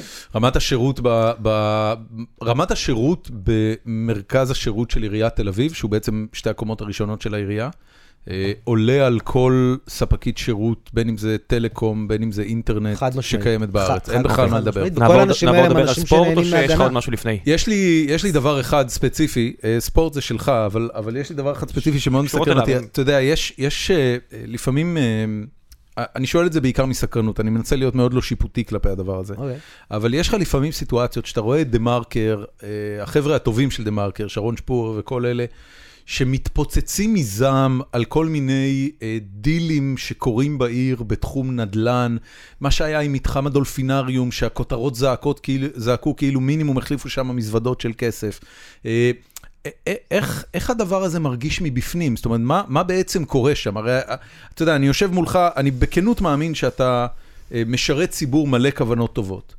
ובכל זאת קורה משהו כזה שלפחות על פניו, מבחוץ, נראה איום ונורא. איך אתה אני יכול נלחם? להגיד לך שב... אני אתן עוד דוגמה אחת, כי היא רלוונטית ממש לשכונה שלי. בקצה של רחוב בית צורי, היה חתיכת אדמה שהייתה אמורה לקום עליה גינה ציבורית להנצחת אה, חלל כלשהו. אני לא אנקוב את שמו, פחות חשוב כרגע. באיזושהי עסקה הזויה ומופרכת לחלוטין, איזה קבלן, אחים חג'אג', הצליחו לקבל, סליחה, לא אחים חג'אג', מישהו אחר הצליח לקבל את הקרקע הזאת בסכום מגוחך של 20 מיליון שקל, ובנו עליו שני בניינים, שמונה קומות, לא יודע מה, איזה, איזה הלבנים האלה? 60 דירות, כן. עם ה... שהכל זכוכית, שאתה כן, רואה את התוך הזה? כן. ובחלק התחתון שלהם עשו איזה מין אנדרטה קטנה מצ'וקמקת שיש עליה שלט לז, לזכר אותו חלל. עכשיו, אתה מסתכל על הדבר הזה, באמת אני אומר לך, זה, אני, אני בן אדם רציונלי ואני מכיר פרויקטים של פיתוח. אני מסתכל על הדבר הזה ואני אומר, אין מצב שזה לא היה מושחת. אין מצב שמה שקרה שם לא הייתה שחיתות, כי ברור לחלוטין שאדמה במיקום כזה, ברמת אביב ג', לא שווה 20 מיליון שקל. אוקיי, אז עכשיו תשמע. מה לעזאזל קורה. שם? יש בעיה מאוד גדולה, אמיתי רגע, יש בעיה מאוד גדולה להיות גוף תקין ולקבל אמון מהציבור במציאות של יש- ישראל. במציאות של ישראל, מה זה אומר אני המשפט אענה הזה? לך, במציאות שאנחנו חיים בה, יש אמון נמוך מאוד ומוצדק במוסדות השלטון. האמון שלך שהשלטון הוא לא מושחת, הוא נמוך. יש לך ראשי ממשלה בכלא, יש לך הולילנד, יש לך אינסוף דוגמאות לזה שכל העסק פה מתנהל חרא. ולכן מה? שנייה, ולכן... יש... אבל אני שואל איך אתה חווה את זה, אני עזוב, עזוב יש- אותי. אני, אני רוצה מסתכל מבחוץ, אני- אבל אני ישן- מה אתה רואה אני- מבפנים? אני- אתה רואה משהו אני- הגיוני? אני- אני ישן מדהים, אני מקבל תשובות שקופות ומפורסמות לכל שאלה, אני יודע להסביר דברים שאם תרצה להתעכב עליהם, אין לי בעיה, איך- אין לי בעיה להסביר אותם. בקלות. עכשיו, ברוח הזו של העליהום הכללי, הלגיטימי והמוצדק, על כל מיני דופקים אותי כאלו בארץ, לבוא ולהגיד, תראו, אבל פה זה לא, לא מתקבל. אה, לא מתקבל בדיוק מאותה סיבה, כן? תראה, אה, היו כתבות על אה, שיפוץ הטיילת. בוא אני אתן לך דוגמה אחרת. אני חוזר לשיפוץ הטיילת כי היא דוגמה למחאה ענקית שכתבו עליה גם טובי העיתונאים הסבירו למה. כי הם אוקיי. גרים פה ואכפת להם פה ברמה אבל, הלוקאלית. אבל בשיפוץ הטיילת לא היו עסקאות נדל"ן. אבל בשיפוץ, לא נכון, כי בשיפוץ היה הטיילת... הפקעה של שטח לא אה, היה- לכאורה ציבורי של חוף לטובת שטח של, שהוא עדיין ציבורי של טיילת. לא. ע- עזוב, זה לא דוגמה היה- טובה. אתה רוצה, בוא נדבר על הדולפינריום. בוא בכיף. יאללה, בוא בכיף. קדימה. מה היה בדולפינריום? הדולפינריום ניתן, כן, מש- דבר שלא היה קורה היום במיליארד שנה, לאדם פרטי. אוקיי. ו- ותקוע שם כקוץ, הפצע האחרון ברצף החוף מבת אתה ים חושב עד שהעסקה הרצליה. ההיא כשהיא קרתה, וזה קרה לפני איזה 40 שנה, לא יודע כמה הדולפינריום, 30 שנה? כן. אתה חושב שהעסקה ההיא כשהיא קרתה הייתה מושחתת? לא. מה היה אז? מה שהיה בהרבה מקרים בעיר, אני לא מעורה בדיוק בזה, ואני גם לא הייתי שם, יכול להיות שהיא הייתה, אתה יודע. כן, מה שקרה בהרבה מקומות בעיר הוא שכדי לכסות על גירעונות וכדי לייצר הכנסות גדולות יותר, נתנו מתנות. נתנו מתנות, אוקיי. והיטלי השבחה מהמתנות יצרו הכנסה. הרבה פעמים שאתה רואה מגדלים במקומות מוזרים במרכז העיר, זה בורות שאנשים אמרו להם, אתה יודע מה, אל תיקח פה ארבע קומות, קח פה 40 קומות, אבל תן לי 20 מיליון שקל, חוקי. חוקי, אבל תכנונית רע, אוקיי? וגם הדולפינריום היה לכאורה בתפיסה אפילו תכנונית. מה, מה זה נתנו שטח פרטי? נתנו שטח פרטי שיהיה דולפינריום. כן. אז אם הדולפינריום היה פועל עכשיו, היה מדהים, והיינו בדיוק מגיעים הנה ממופע דולפינים, הכל היה כאילו בסדר. לא, לא, זה פסה, זהו, אין יותר מופע דולפינים. אני הייתי בסוף שבוע הזה באילת, והמקום שאני הכי אוהב באילת זה ריף הדולפינים. ו- ריף זה סבבה. ריף סבבה. מדהים. הבריכה ריף- שצריכים לקפוץ דרך החישוק זה קצת פחות. זה שנושר למסנפיר, הם זה. הבעיה. הייתם בריף? הייתם בריף? כן. הוא מדהים, לא? הוא באמת מדהים. באמת מדהים. גם כן. הספארי אחלה, דרך אגב. כן, הספארי כן. נחמד. חוץ מהגן חיות, חוץ מהגן חיות. שמעתי שהקרנף טיבור אה, ברח מהספארי השבוע, נכון, אבל זה כבר. סיפור אחר. עכשיו, אתמול זה היה, כן. עכשיו, יש החלטה עירונית לקחת מקומות שבטעות הם לא מרחב ציבורי, ולשלם מחיר כבד בהרבה מקומות בעיר, כדי להפוך אותם למרחב ציבורי. בסדר? אוקיי. אתה אומר, עזוב. אני, אני אקצר. אני מה שאתה אומר- בעצם אומר לי, הסיפור של הדולפינריום הוא טעות היסטורית שהיה צריך עכשיו לשלם מלא כסף כדי לתקן אותה, והיא תוקנה, ובזה זה נגמר. ואני אגיד לך משפט אחד אחרון. לא הייתה שום דרך אחרת אמרו- לטפל בזה? אז כשהתחילו את התהליך, לא. הבנתי. אוקיי, זה מניח את רגע, דעתי. שנייה. בוא אז- נדבר על ספורט. שנייה, אז, לא, אני, חשוב לי להגיד לך משהו. אז כשהתחילו את התהליך, לא, אני רוצה לתת לך דוגמה לפערים. כולם מדברים על זה שנתנו פה מתנה ליזם של מיליארדים, נכון? שמעת את המספר הזה, מיליארדים, מיליארדים, לא מיליארדים. משנה מיליארדים, אבל מיליארדים. בוודאי מיליונים רבים. מיליארדים. בסוף העסקה, שהעברנו את הזכויות בנייה מהדולפינריום, קיבלנו את הדולפינריום, העברנו את הזכויות שלו למקום השני, מעבר לכביש, נכון. והכל אושר, ו-40 קומות, מלון ומגורים והכל, בסוף כל הדבר הזה, בא הבעלים ומכר אותו למישהו אחר, את כל הדבר, שהוא 20 שנה של משא ומתן ב-200 מיליון שקל. זאת אומרת שהמיליארדים מתנה הם 200 מיליון שקל. עכשיו, אני אומר לך שבמציאות התל אביבית, שישה דונם על הים, לא ווירד ששווים 200 מיליון שקל, מה עוד שזה הכל בהערכות שמיים מוסכם, ציבורי, שקוף והכל. רק אנשים, יש הרבה אנשים שאומרים, א' זה שוד, ב' לא שיתפו אותנו, זה מין מנטרה לומר, אבל ג' יש הרבה אנשים שיכולים לבוא ולהגיד, סליחה, אני- עזוב רגע את הכסף. אני מעדיף שיהיה, תק- לא מפריע לי הדולפינריום, יש אמירה כזו. זה לא מפריע זה, לי. זה נשמע קצת שמה שאתה בעצם אומר לי זה שהבעיה היא לא בעסקה, אלא הבעיה היא בתקשורת מול העיתונות. זאת אומרת, אולי מישהו היה צריך לקחת את שרון שפור לחדר ולהגיד, תקשיבי נשמה, אנחנו הרי לא אנשים רעים. בואי תסתכלי על כל המספרים, בואי דברי איתנו על כל הדבר, תשאלי את כל השאלות, תחפרי בכל העניין, ותראי שהעסקה היא עסקה הוגנת, והיינו צריכים לעשות אותה כדי לקבל בחזרה את הנדלן הזה. אני... למה, למה מישהו לא עושה את זה, או אני- שזה כבר לא חשוב אני מספיק? לא מכיר אישית את שרון שפור, אני פעם אחת היא כתבה עליי משהו בפייסבוק שהיה אה, עובדתית לא נכון, וביקשתי ממנה, פשוט לא נכון, וביקשתי ממנה לדבר איתה. מה, העניין עם. הזנב? מה? סתם. לא לא, היה הוא לך, הוא החזיר לך, זה אתה היה מבין? בצחוק, ראית? ראית מה עשיתי? אני אפילו לא זוכר על מה זה- מה אני עשיתי? אפילו לא זוכר על מה זה היה, אבל... אה, משה מאוד, סיני? אה, מאוד התבאסתי, וניסיתי לתקשר איתה ולא כל כך הצלחנו לתקשר על הדבר הזה, שהוא פשוט היה לא נכון, ואם אתה שואל אותי אם עיתונאים, גם המכובדים ביותר בישראל של 2016, כותבים גם דברים לא מבוססים לפעמים, אז כן, אנחנו מכירים חלק, אנחנו יודעים. אוקיי, אז כן. אז אני לא רוצה להתייחס לעיתונאי כזה או אחר. סבבה, צודק. יש לעירייה בעיית כן, כן. הסברה חד משמעית, חד משמעית, אבל אם אתה שואל אותי לגבי היום, במציאות שאני חי, הקרקע הזו, שאמרו לך, הייתה, היה צריך להנציח, היא בסוף כנראה, בלי שבדקתי, קרקע שהייעוד שלה הוא מגורים, בבעלות עירונית, שנועדה בין היתר להישווק, להיות משווקת למגורים, כדי להגדיל את הכנסות העירייה, כדי לממן לך את הפעולות האחרות שאתה רוצה שיקרו בעיר. תשמע, זה נראה כמו קומבינה מאלף עד תף, באמת אני אבל אומר אני לא לך. יודע מה זה אומר, זה נראה כמו קומבינה. בנו- שם שני מגדלים של דירות למיליונרים. אתה יודע למה, אתה יודע... אין שום שיקול מוניציפלי שאני מסתכל עליו ואני אומר, לזה הקרקע הזו הייתה מיועדת. באמת, אני אבל אומר לך. אבל זה רק כי העין שלך רגילה לראות אותה ריקה המון שנים. זו לא, קרקע. לא, לא, לא, זו קודם כל לא. גרתי שם מספיק בשביל שזה יפריע לי. לא משנה, זו קרקע שהייתה מיועדת אבל- למגורים. אבל כל- כל מה ששמעתי על הסיפור הזה. נשמע רע. היא יצאה למכרז, וזה מי שהציע הכי הרבה. בלי... יש... לה- במה זה תשע היית פעם? לא. מה זה תשע זה מרכז... מה זה שבע ומה זה תשע הם בניינים לשימור מהממים, שהעירייה החליטה שאחד יהיה תרבות ואחד קהילה. יש הרבה גלריות, מומלץ להגיע. בקהילה הקמנו מרכז צעירים, מה זה תשע, אני מאוד גאה בו. אה, כן. בטח שאני מכיר. כן, אוקיי, הנה. היה שם מפגש. כן, כן. ב- ב- ב- ב- זו הייתה הבטחת בחירות שלי בקדנציה הראשונה, והשני הוא תרבות, העירייה לא מפעילה לבד תרבות, אז היא הוציאה למכרז.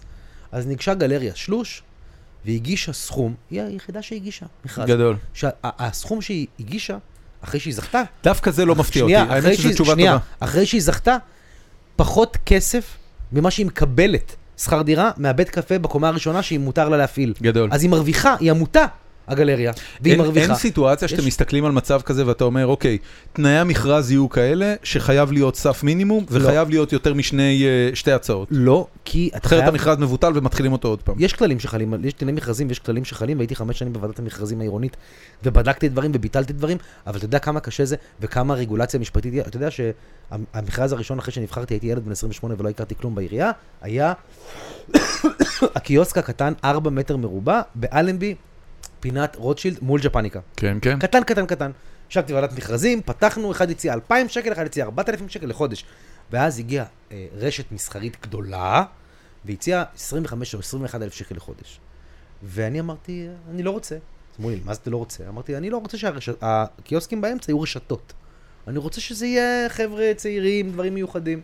והסבירו לי שאתה לא יכול לפסול בן אדם.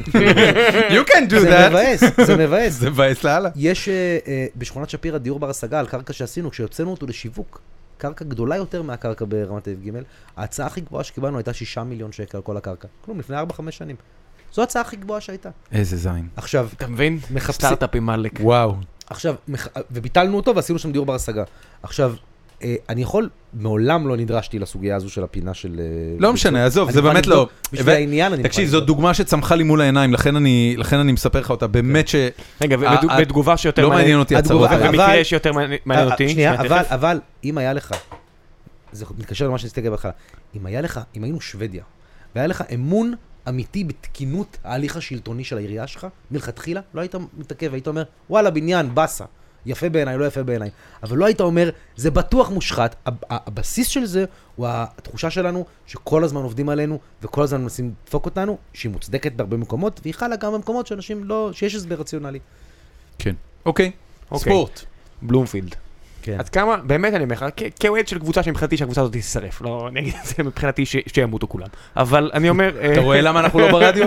כן, לא, אני אומר את האמת. זה בדיוק הרגע שבגללו אנחנו לא אני אומר, ברדיו. ועדיין, כמה פעמים שמעת את השם הזה וכמה, אתה יודע, כמה לא לא היה בא לך להגיד, סתמו את הפה, קיבלתם יותר טוב. אתה מדבר על בלומפילד? לא בלומפילד, סליחה, על אה, אה, אוסישקין. אוסישקין. גם שישרפו שני אלה, גם שישרפו שני אלה, הכל בסדר. אה, וואו. חכה, תכף נגיע לבלומפילד. אוקיי, אני למדתי בגורדון, הייתי בנוער העובד הלומד בקן ירקון צפון, והייתי, I would shoot hoops שמה, אה, במגרש החיצוני של אוסישקין. ובשביל להיכנס חינם פנימה, הייתי הסטטיסטיקאי של צעד וחצי. הייתי יושב ורושם עמוס פרישמן אסיסט, אה, חיים זלוטיקמן ריבאונד. ככה, זה היה הילדות שלי, והייתי מעריץ שרוף על חלל. ואם הייתי צריך, וזה חלק מההוויה של אני דור רביעי בתל אביב, והצריף של אביגדור וזה, זה כאילו ההורים שלי הם כאלה אריק איינשטיין סטייל והים. ואני, המזל... העבירו ג'וינטים בחוף מציצים? כן, המזל הפוליטי הגדול שלי הוא שקראו לו אז חוף שרתון. הוא ש... לא הייתי בעירייה בתקופה שבה התקבלה ההחלטה הזו, כי גם אם הייתה ההחלטה העירונית המוצדקת ביותר, אני לא חושב שהייתי גבר מספיק כדי לקבל אותה.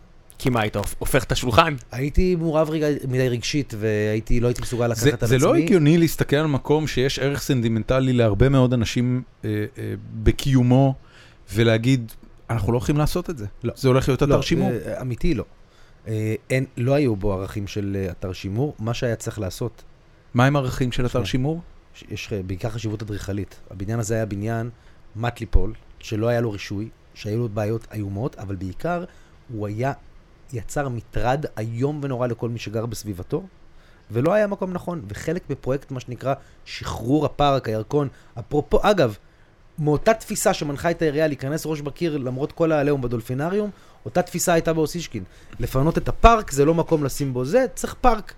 לזה צריך דבר אחר. עכשיו, אם את האולם, שאנחנו, הייתה גם הבטחת בחירות שלנו בקדנציה הראשונה, היינו בונים קודם, וחונכים אותו והורסים, אף אחד לא היה מתלונן. זאת אומרת, הרומנטיקנים שהיו אה, מתאבלים ברחובות היו מיעוט קטן. כן, זה, זה בדרך כלל נפתר על ידי איזה גלריית זיכרון. אם הייתם פותחים אה, אולם חדש, והלובי שלו היה... אה, זה גלריית זיכרון, מלא זה לא בצילומים השואה, אתה נוסטל- יודע, לא, לא צריך לשתף עם זה פעולה. זה, זה טרגדיה לא... אתה יודע, בכל- עם כל הכבוד, האולם החדש הוא מדהים. כן, הוא סבבה. למה לא קראתם לו איינשטיין? עלי מוהר, אני יודע, מה נסגר איתכם? מה זה הדרייבין? אה, לא, הוא לא קוראים, לוקל כן, שלו צוחק. השם הרשמי שלו הוא היכל שלמה שלמה אתה יודע? סיקסט. כן, כן. זה השם הרשמי שלו. אנחנו מכירים את הבן, ו... טוב, נסתום את תראה. מישהו- מי- מישהו מהפועל, גם רשויות המס מכירות את הבן נכון. כרגע. מי- מישהו מהפועל, שאל אותנו למה אנחנו לא קוראים לו, איזה אוהד, שאל אותי למה אנחנו לא קוראים לו איינשטיין, אמרתי למה אתם לא קוראים לקבוצה איינשטיין? גם אתם צריכים חסות. כולם צריכים את האופציה להגדיל את ההכנסות כדי שתהיה פה פעילות טובה יותר. אה, אבל אתה קובע, העירייה לא צריכה חסות. ודאי שכן. העירייה. צריכה חסות? זה פרויקטים גדולים? מה מרתון- סמסונג? מה זה מנור המבטחים? מה זה מרתון סמסונג? כן.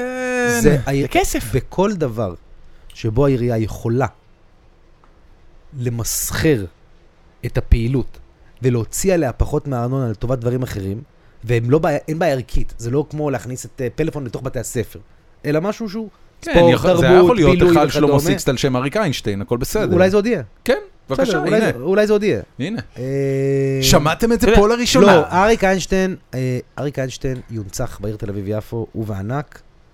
משהו שאתה יכול לספר? לא, עוד לא, אוקיי. כי, לא, ב- באמת כי גם עוד אין החלטות, אבל אריק איינשטיין, בית ספר למוזיקה. אה, יש הרבה אופציות. אז אז בוא נעבור הלאה בואו נושא הספורט. פסל ענק? של אריק איינשטיין גוהר על מונה זילברשטיין. אבל היית בעולם החדש? כן. איך הוא? אחלה. יותר מכבד מוסי שקלים. בן אדם, אני, אני, באמת, אוהד הפועל באר שבע מילדות מנוי, אני ראיתי אצטדיון בן כמה גרוע, אתה? אה, 32. 32 אמרת, אוקיי. ראיתי גביע פעם וזהו, ומאז כלום, לא משנה. בוא נעבור מרתון תל אביב. עוד נושא, אתה יודע, מרתון תל אביב, חולה על מרתון תל אביב. חבר מהצוות, אה, נפטר במרתון תל אביב לפני... אה, איזה צוות? מהצוות שלי בצבא. אוקיי. אה, רץ פה, קיבל מכת חום ונפטר. קורה לכם הדברים האלה. לא רק לנו, קורה לכל מרתון ברור, בעולם. ברור, ברור. ו- ואני רואה את התגובות, ואני רואה את התגובות על אנשים שמתבאסים שהרסו להם את יום שישי, ואני רואה את הכל. איך אתה מתמודד עם כמות החרא, אתה יודע, איך מה? איך אתה מתמודד עם כמות החרא? יש המון אהבה במקום זה, מה קרה לך? אני לא בטוח, איזה מין שאלה לא זאת? אני רוצה להגיד לך משהו. זה- בן אדם מת, ובטוח כאילו המשפחה כואבת, ו- ותביעות, ו- וחרא שכאילו... מה זה קשור אליו? זה- כי זה עליו, זה תבעו את רון חולדאי לפי דעתי אישית, או משהו כזה. מבחינתי זה, אתה יודע, אתם, נו יאללה, נו. תראה, יום אם- אחד זה יהיה אתה. תקשיב, אם זה אנחנו בהיבט של רשלנות, איזה רשלנות, שמש? שנייה, אם, אם זה אנחנו בהיבט של רשלנות, אז בסדר, אבל אם הופק אירוע שעמד בכל הכללים, רצו בו 40 אלף איש, ואסון גדול קרה, ואני אומר את זה בכל הכבוד האמיתי, ואדם אחד, שאגב, באותה מידה יכל לקום בבוקר ולרוץ 42 קילומטר בפארק הירקון בלי שאני אגיד לו כן או לא, ושיקרה לו אותו דבר. אה, אז הסטטיסטיקות הן, וזה סטטיסטיקות איומות, שפעם בשנתיים גם במרתון לונדון, שאין שם בעיית חום ולא נעליים, מישהו קורס והולך לעולמו. אני רוצה להתייחס לא לזה ברשותך, אני רוצה להתייחס לתלונות, וסגרו לי, ולקחו כן. לי, ואכלו לי. ה vision של המרתון ושל כל האירועים האלה, הוא שזה מה שמחיה עיר, וזה מה שהופך עיר להיות בינלאומית, משגשגת, פורחת, ושיש בה תרבות של עשיית ספורט עממית ואורח חיים בריא. כל ש... הבעיה של המרתון הייתה שהיא לא הייתה קבועה. במשך המון שנים היה פעם בחמש שנים, שבע שנים, סתם היה. וכבר, זו השנה השביעית שאנחנו עושים מרתון עם תאריכים קדימה, עם אותה חברת הפקה. ההפקה היא מושלמת כבר. אני אומר לך את זה, טפו טפו טפו, הפקה השנה, הרצת? השתתפת? השתתפתי כמה פעמים. השנה השתתפת? לא, אתה השתתפת השנה? לא. הייתה מושלמת. אבל הייתי שם. עשינו עוד דבר השנה. ראיתי מלא תמונות בפייסבוק. עשינו עוד דבר, עשינו עוד דבר השנה. איחרנו למקסימום האפשרי בשעה את ההזנקה. זאת אומרת, פעם היינו מזניקים בשש, פתאום הזנקנו בשבע וחצי, אנשים זינקו עוד בתשע וחצי. למה זה היה חשוב? כי כולם שונאים את המרתון כי הם לא רואים אותו. ברגע שאתה יושב בבית קפה ואנשים לא רצים. בין היתר בגלל זה שונאים. אותו, וברגע שאתה יושב בבית קפה, שותה את הקפה של הבוקר, יש שקט כי הרחוב סגור לטובתו, ונחילים של אנשים רצים, זה הוציא מהאנשים הכי ציניים בפייסבוק שלי, הכי הכי אנטי, תגובות חמ- חמות. הוצאנו את ילדי הגנים, הם עמדו ועודדו, זה פתאום נהיה פרויקט עירוני. עכשיו, צילמתי אפילו, כי הזנקתי. היה לי הכבוד גדול להזניק את זוגתי, את המקצה של זוגתי, רצה בו. חצי מרתון עשית? כן, אז זה היה מאוד אה, רומנטי. אבל עמדתי שם, והראשון... למה עמד שם- אתה לא רצת, אני רוצה להבין. תראה, אתה נותן רדיו- לזוגתך לרוץ חצי מרתון, זה היות רומנטיקה? ש- רומנטיקה זה שתסחוב אותה על הידיים חצי גם זוג- גם מרתון. זוגתו רצה ו- ודורון רץ לבייקרי. זה- אני ליוויתי, אני ליוויתי. אני ישבתי בבית קפה וכשהיא עברה מחאתי כפיים. זה רומנטי. מאוד רומנטי. אז ככה אני גם עשיתי, אבל כשהזנקתי, עמד בקו הפתיחה, איפסטר מארץ האיפסטרים, עם זקן ענק, אריאל עם ברונז? משקפיים, לא, אריאל ברונז הוא לא איפסטר, אריאל ברונז זה דבר אחר. גרביים עד הברך, משהו ברלינאי מ- משנקין, כזה, ורץ את המרתון, ואמרתי, זהו, ניצחנו, כולם רצים את המרתון כבר, כבר כמעט לא מתלוננים, כבר מבינים את הכלכלה של זה, כן, אני לא מבין מבינים- מה התחלת איתו עם זה. מבינים שהעירייה לא מרוויחה מזה. חטפו מלא אש על זה. לא, זה הכי... איזה פ- אנחנו אש? כל שנה חוטפים פחות אש, כל שנה משתתפים יותר תל אביבים, כל שנה ההפקה יותר טובה, זה אירוע מדהים. אתם במכבי תל אביב, אתה מבין שאפילו אפשר לשנוא אתכם, כאילו אתם גם מנצחים, זה הכי מעצבן. אני- אוהד הפועל תל אביב. סבבה, אה? אבל אתה- מכבי, אתה הפועל אבל אתה במכבי. כי אני... ב- אתה לא, לא, מכבי, כאילו. לא, לא, לא, אני בהפועל.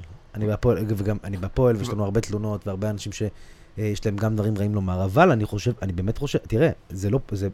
אני באמת, חושב, אני באמת מאמין בלב שלם שאנחנו מנהלים את הסיפור הזה שנקרא עיר ועירייה בצורה טובה יותר מרוב הגופים השלטוניים בארץ, ואני חושב שהרבה אנשים מעריכים את זה באמת, ורואים, זה די... כל שנה זאת העירייה הכי שקופה בכל התחרויות תבין שזה הבעיה שלכם, הבעיה הכי גדולה שלכם זה שאתם מכבי תל אביב ואין קבוצה אחרת עד השנה שמאתגרת אתכם באמת, אם באר שבע או חיפה או ירושלים באמת היו אלטרנטיבה, הלוואי. ברור שהלוואי, הלוואי. גם כל העומס היה יוצא מכם. הלוואי, אבל חלום רגע, שלי. רגע, רגע, יש, יש עניין, אתה יודע, ב- בהקשר הזה של... אה, תסגור את החלון. יש איזה, יש עניין שחוזר וצף אה, בסיטואציות האלה, שמדבר על התקציבים ש, אה, שעירייה מקבלת מהמדינה. בסופו של דבר השלטון המקומי הוא זה שנותן בת ים, תקציבים בת ים, נושא טוב. לכל, אה, לכל אה, עירייה. אה, ל- לתל אביב יש מוניטין של עירייה ששואבת תקציבים לא פרופורציונליים לגודל האוכלוסייה שבה במשך הרבה שנים. לא, אתה הבנת את זה לא נכון. ספר לי למה הבנתי את זה לא נכון. יש אה, 15 ערים, זה נקרא פורום ה-15, שהן ערים איתנות בארץ. אוקיי. תל אביב היא הראשונה שבהן, שלא זקוקות לסיוע כלכלי מהמדינה כדי להיות מאוזנות. המדינה מייצרת מה שנקרא מענקי איזון, ונותנת לעיריות כל שנה מיליארדי שקלים, מצטבר, כדי שהן לא יפשטו רגל. ויש 15 ערים, אולי טיפה יותר, שלא מקבלות כסף, כי הן לא צריכות, כי הן משק עצמאי, כן. ותל אביב היא אחת מהן, אוקיי? היא הראשונה שבהן. היא עירייה מאוזנת, היא עירייה עם הכנסות, היא עירייה שיש לה, הטענה כלפיה היא שהיא אה, כאילו זכתה בפרס, והוא שיש פה המון עסקים, ומשרדי ממשלה וכאלה, אז זה מייצר לנו הרבה ארנונה, אז יש לנו הרבה כסף. והשקעות תרבות במרכז הארץ הן בתל אביב, כי תל אביב היא בירת התרבות, אז משקיעים, למה משקיעים בהבימה ולא במטולה? אבל יש זה אגב חשיבות... נכון. זה לא נכון, כי יש חשיבות למרכז, זה אותו מרכז, הוא משרת את כולם. רוב, מה? רוב באי הבימה הם לא תל אביבים. מה? אין, תקשיב, אתה בעסקי התרבות, אז אני, נכון. אני יכול לדבר על זה, ומירי רגב היא רחוקה מלהיות כוס התה שלי, היא לא כוס תה באופן בעיניי כללי. אתמול היא ניצחה, אגב. אה, אני לא מתעסק במי ניצח, אבל רגע, כולם, רגע. כולם אידיוטים. כן. כש, כש, כשמירי רגב אה, מסתכלת על תקציב התרבות שלה, והתיאטרון מקבל 100 מיליון דולר בשנה, 100 מיליון שקל בשנה, זה כן. תקציב התיאטרון בארץ. כן. איזה אחוז מהתיאטראות האלה נמצאים בתל אביב? איזה אחוז מה-100 מיליון שקל לא, האלה זורמים לתל אביב? אתה חייב להפסיק להסתכל על זה בצורה כל כך פרובינציאלית. ישראל היא בגודל של עיר בינונית בעולם. יש לה מרכז, וההשקעות במרכז הזה מניבות תוצרת תרבותית החוצה, לכולם. אם אתה תיק... יש עלויות שאתה חייב להשקיע במוסדות. תקשיב רגע, לא תקשיב רגע. זה. אני לא מקבל את זה. אתה לא חייב לקבל את זה. אני אגיד לך למה אני לא מקבל את זה, מכיוון אוקיי. שבתעשייה זה לא ככה. כשהמדינה רוצה לייצר אזורי עדיפות לאומית כדי שיהיו אה, מקורות פרנסה ופארקי תעשייה בכרמיאל ובבאר שבע ובכל מיני מקומות אחרים, אז היא מפנה את התקציבים שלהם לשם, ונוצרים שם מרכזי תעשייה, ויש לאנשים מקומות עבודה. אם המדינה הייתה מקבלת החלטה אלמלא ההגמוניה הכל כך בזויה של התיאטראות בתל אביב, רק כן. תל אביב, זה לא, זה לא חיפה, זה, לא, זה אפילו לא הערים הגדולות. למה? יש זה- תיאטרון חיפה. מה פתאום? יש תיאטרון חיפה. סבבה, תבדוק את התקציבים. יש תיאטרון החאן בירושלים? תבדוק את התקציבים, אוקיי? אני מוכן אוקיי. להמר, ואני לא יודע את זה בוודאות, אבל אני מוכן להמר, ואפשר לעשות על זה אתה רוצה לעשות את התערבות. השיחה הזאת רגע על האופרה כדי להבין למה אני מתכוון? לא, האופרה למה? היא לא דוגמה, כי יש רק אחת כזו בכל המדינה. נו. תיאטראות אין אחד בכל אני- אני המדינה. טוען שיש יותר מדי תיאטראות במדינה. אז אה, אתה יודע משהו, אני, קודם. כל זה יכול להיות, קודם כל זה יכול להיות, אבל למה לא לבוא ולהגיד תיאטרון- בצורה רגע, מאוד פשוטה, שנייה, למה לא לבוא ולהגיד לתיאטרון הבימה, חברים יקרים, אנחנו לא רוצים שתיאטרון, השחקנים שלו, התאורנים שלו, יוצרי התפאורות שלו, המחסנים שלו, כל התשתית ומקומות העבודה וכל ה ecosystem, מה שמכונה בהייטק ecosystem, כן. אנחנו רוצים שה ecosystem של תיאטרון יושב בעוד מקומות. אנחנו רוצים ecosystem של תיאטרון באריאל, אנחנו רוצים ecosystem של תיאטרון בכרמיאל, אנחנו רוצים ecosystem של תיאטרון בקריית שמונה. אז או שאתם תעבירו את, הפעולו, את הפעילות שלכם לשם, או שאתם לא תקבלו תקציב. אני אשאל אותך שאלה, תענה לי בכנות. כמה אתה מבין לעומק את עולם התיאטרון? אני מבין אותו מספיק בשביל לדעת שזה בונקר אוקיי, עכשיו אני... שסידר לעצמו, עכשיו- שסידר לעצמו אסופה של לא, ג'ובים לא, אז עכשיו אני פנטסטיים, אענה לך רגע, שנייה. ולא זזים. עכשיו אני אענה לך שנייה. הלא זזים זו שגיאה חמורה. ו- ומדוע? המדינה מסבסדת, באחוש מסבסדת, בנייה בכל הארץ, בדגש על הפריפריה, של היכלי תרבות. היא בונה אותם, לא הרשויות המקומיות. נכון. קריית ארבע, אריאל, אה, קריית שמונה, בכל הארץ. והבימה, הקאמרי ועוד, לא מופיעים בהבימה ובקאמרי. בכל יום, תשאל, קח את סנדרה אבל הם. גרים בתל אביב. מה זה משנה? והם עושים את ההצגות שלהם בתל אביב. לא, לא, רוב אה, ההצגות הם- לא בתל אביב. הם לא לא בתל נכון. אביב, לא רוב נכון. ההצגות, זה פשוט ממש לא יספר נכון. לך שהם היו חייבים לנדוד. זה לא נכון. הם חייבים לנדוד. שחקן בקאמרי את רוב ימיו עושה מחוץ לתיאטרון בערים אחרות, מעלה את ההצגה, אבל אם אתה חושב שתקבל תיאטרון איכותי, מזה שתפצל ובאריאל יהיה אנסמבל שהוא יעלה את ריצ'רד השלישי באריאל, ובתל אביב יעלו עם פחות תקציב פה, אתה לא מבין את המשמעות בעיניי של הגודל הקטן של המדינה הזו, והיכולת לסבסד מלכתחילה את התחום הזה כדי שהוא יהיה איכותי. אבל דה פקטו, יש הצגות בכל המקומות האלה, מסובסדים, מה שפה הם אינם, של התיאטראות שקיימות פה. הצגות מבקרות. עכשיו, רגע, בסדר. עכשיו, אתה יודע, שהב... אתה יודע, שהעבירו בהחלטה, וזה אין מה לעשות נגד זה, זה, לא תפתור את זה ככה בעיניי. העבירו החלטה שמוסדות השידור הציבורי יהיו מירושלים, ולכן הם בנווה אילן. נכון. אתה חושב שמישהו מהאנשים שעובדים שם גרים בירושלים בעקבות ההחלטה הזו, או שהם נוסעים כל יום מתל אביב? אני אני- אשאל את זה אחרת. אתה מכיר אנשים שעובדים בנווה אילן? כן. איפה הם גרים? אני אענה לך, רובם המוחלט גרים בתל אביב. חלקם, אלה- וזוגתו, במשכורות כן. הנמוכות יותר גרים באזור ירושלים, אלה לא. שבמשכורות הגבוהות יותר נודדים לתל אביב. אוקיי. בשני המקרים כן. לא מדובר על פריפריה. זאת אומרת, נווה אילן וההחלטה להעביר את מוסדות השידור, את, את ערוצי השידור או את מרכזי השידור של הערוצים הציבור, המסחריים והציבוריים לאזור ירושלים, היא החלטה פוליטית שאפשר לדבר איתה. היא לא החלטה שקשורה לרצון להנגיש אני- תרבות אני חושב- ואומנות. אני חושב שהתקציב התרבות במדינת ישראל, ביחס לתקציבי תרבות במדינות מתפתחות, הוא way way נמוך מדי כדי לקיים סצנת תרבות כמו שהיא צריכה להיות. אוקיי. זו דעתי. אוקיי. אני חושב שאם ת, תעצור ותתעסק, במקום בלהגדיל אותה, בלחפור בתוכה ולעשות חלוקה אחרת של המשאבים, מה שיקרה בסוף הוא לא חיזוק הפריפריה, אלא החלשת עולם התרבות. עכשיו, איפשהו, בעיר, במדינה של 8 מיליון איש, איפשהו צריך להיות מרכז התרבות. בסדר? אין לי בעיה. זה שהוא בתל אביב אז הוא בתל אביב, מצידי שהוא יהיה בחיפה. וחיפה תהנה מהסצנה הזו, זה לא... אתה אני קצת, לא אומר- אתה קצת נהנה ממשהו ש, שכאילו קיבלת אותו מתנה משמיים, ועכשיו אה, אתה אתה משהו? פשוט אה, יכול עכשיו- לשמור עכשיו- עליו. לא, עכשיו אני אסביר לך משהו. התקציב של עיריית תל אביב-יפו, אגב, אגב, המצב הבריא, לו אתה היית היום אה, פוליטיקאי ברמה הארצית ולא ברמה המוניציפלית, כן? אז המשפט הזה לא היה יוצא לך מהפה. אתה לא היית נכון. אומר לי שמדינה של שמונה מיליון תושבים לא יכולה להתקיים על מרכז אחד. לא יכולה להתקיים על אזור מרכז אחד. היא צריכה לפחות שלושה או ארבעה מרכזים אורבניים גדולים, אחד בצפון הארץ, אחד במרכז הארץ, אחד. בדרום הארץ, שמספקים עבודה ותרבות אה, ופרנסה. כמות התושבים שיש במדינת ישראל היא כמות התושבים שיש בלונדון.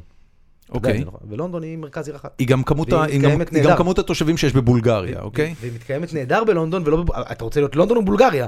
איזה מין השוואה זאת? אני, אתה אני, משחק אני, לידיי. לא, אנחנו מדברים, אנחנו מדברים על מספרים, ואני אומר לך, יש, לא, יש היום כבר מספיק מדינות באירופה שהן פחות או יותר בגודל שלנו מבחינת אוכלוסייה, יש להם יותר ממרכז אורבני אחד, זה לא אוקיי. פוגע בהתפתחות התרבותית אני חושב- משוודיה יצאה יותר מוזיקה טובה, ויש להם, כמה, כמה תושבים זה מלונדון? שוודיה? מאשר מלונדון? אנגליה יש אחד.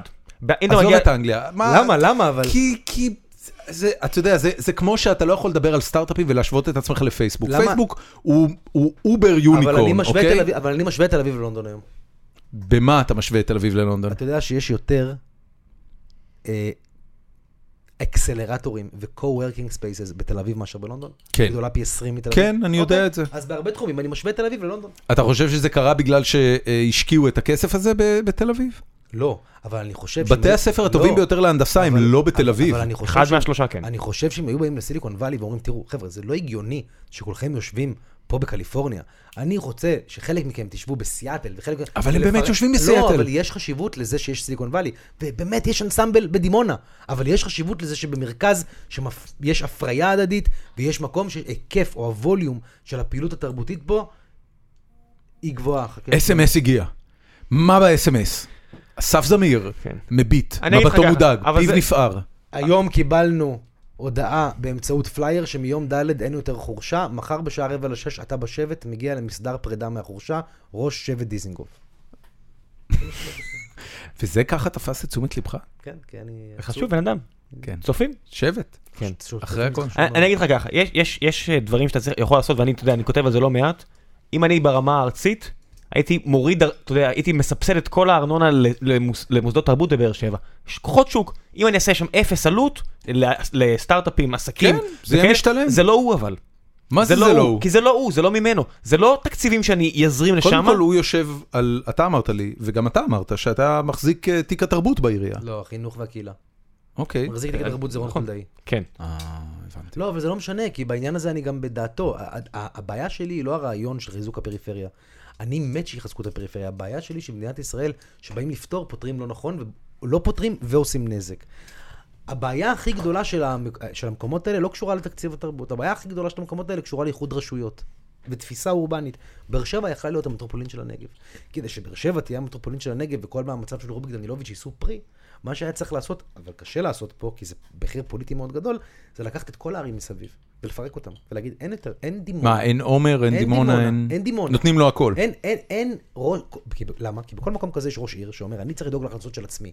אני אקים פה פארק תעשייה. פיני בדש. לא צריך פארק תעשייה בירוחם. לא צריך פארק תעשייה בדימונה.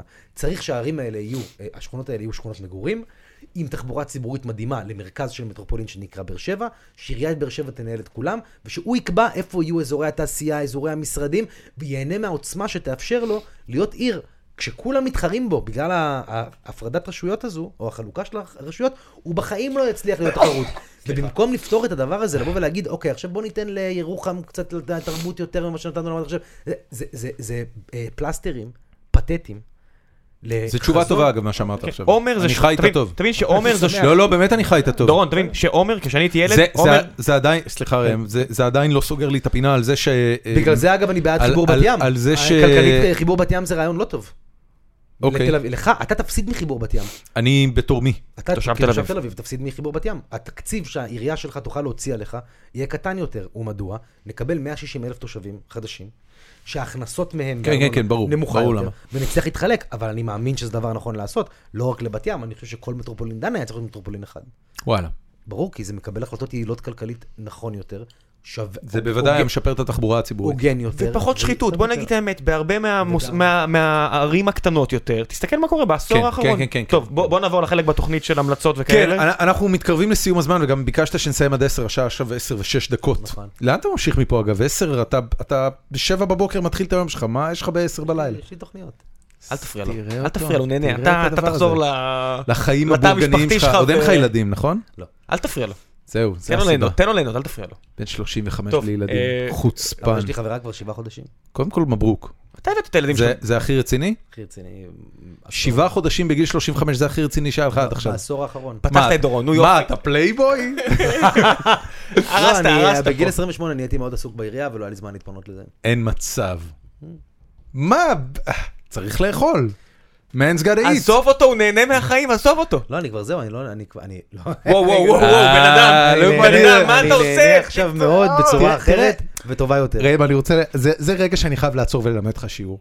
כשמרואיין שלך פותח את הפה ויוצאות לו שטויות, הדבר תעצור, האחרון לא. שאתה עושה זה עוצר אותו לא, אני- ומזהיר אותו. לא, אני רואה אותו ואת הם נראים חמודים. עזוב אותי.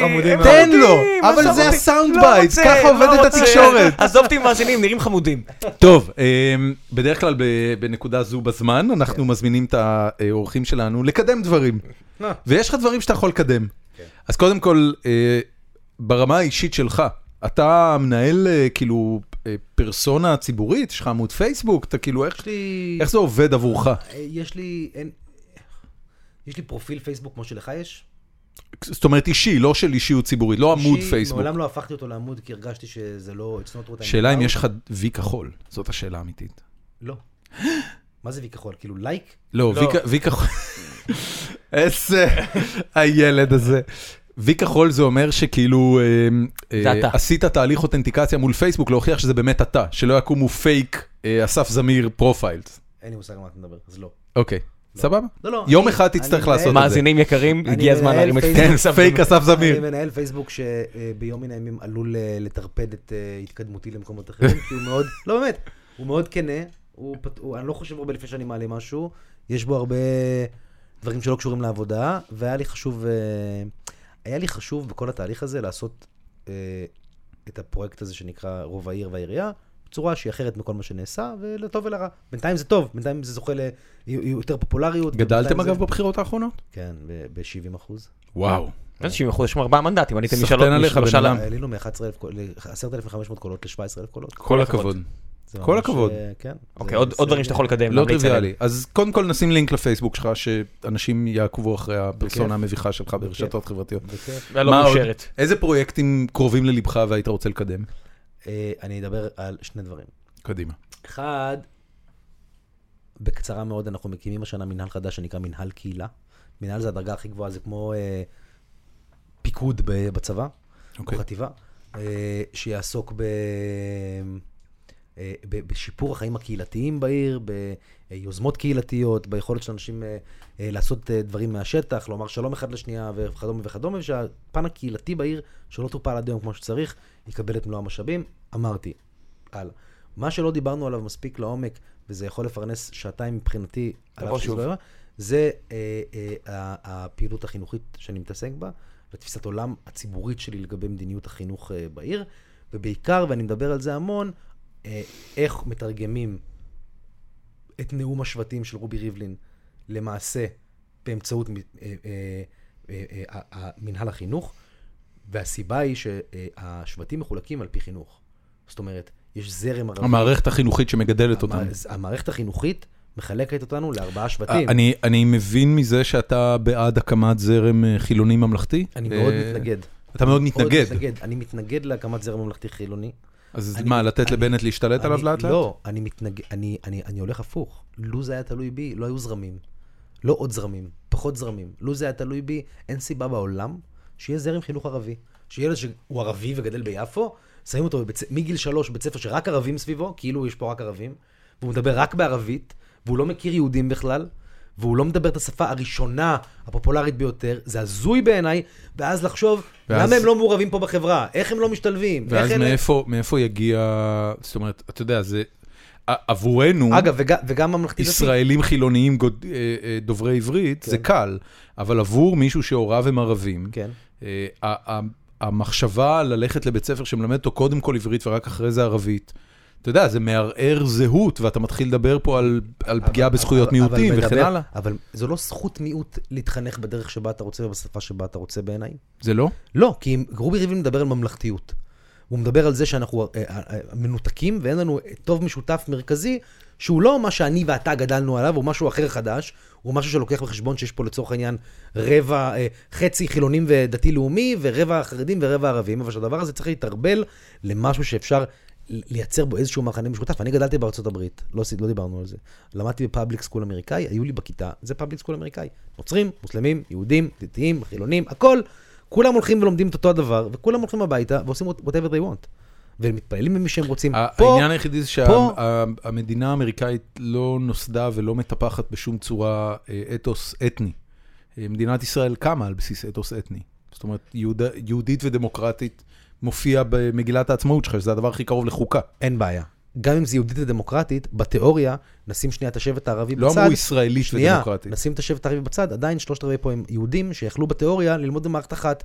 גם דתיים לאומיים וגם... ח- מי, מי הגה את הרעיון? אז, אז אני רק אשאל את השאלה, רגע. אני אגיד לך, אני יכול להגיד לך בדיוק מי שנייה, שנייה, הגה. כי בן גוריון שנייה, נתן לו להגות את הרעיון הזה. רגע, בשם מפלגת העבודה עשתה את זה. בשם, הדבר הזה, בשם הדבר הזה, שאומר ערבים בלחוד וחרדים מקבלים פרטי, קמות פה המון מסגרות פרטיות. נכון.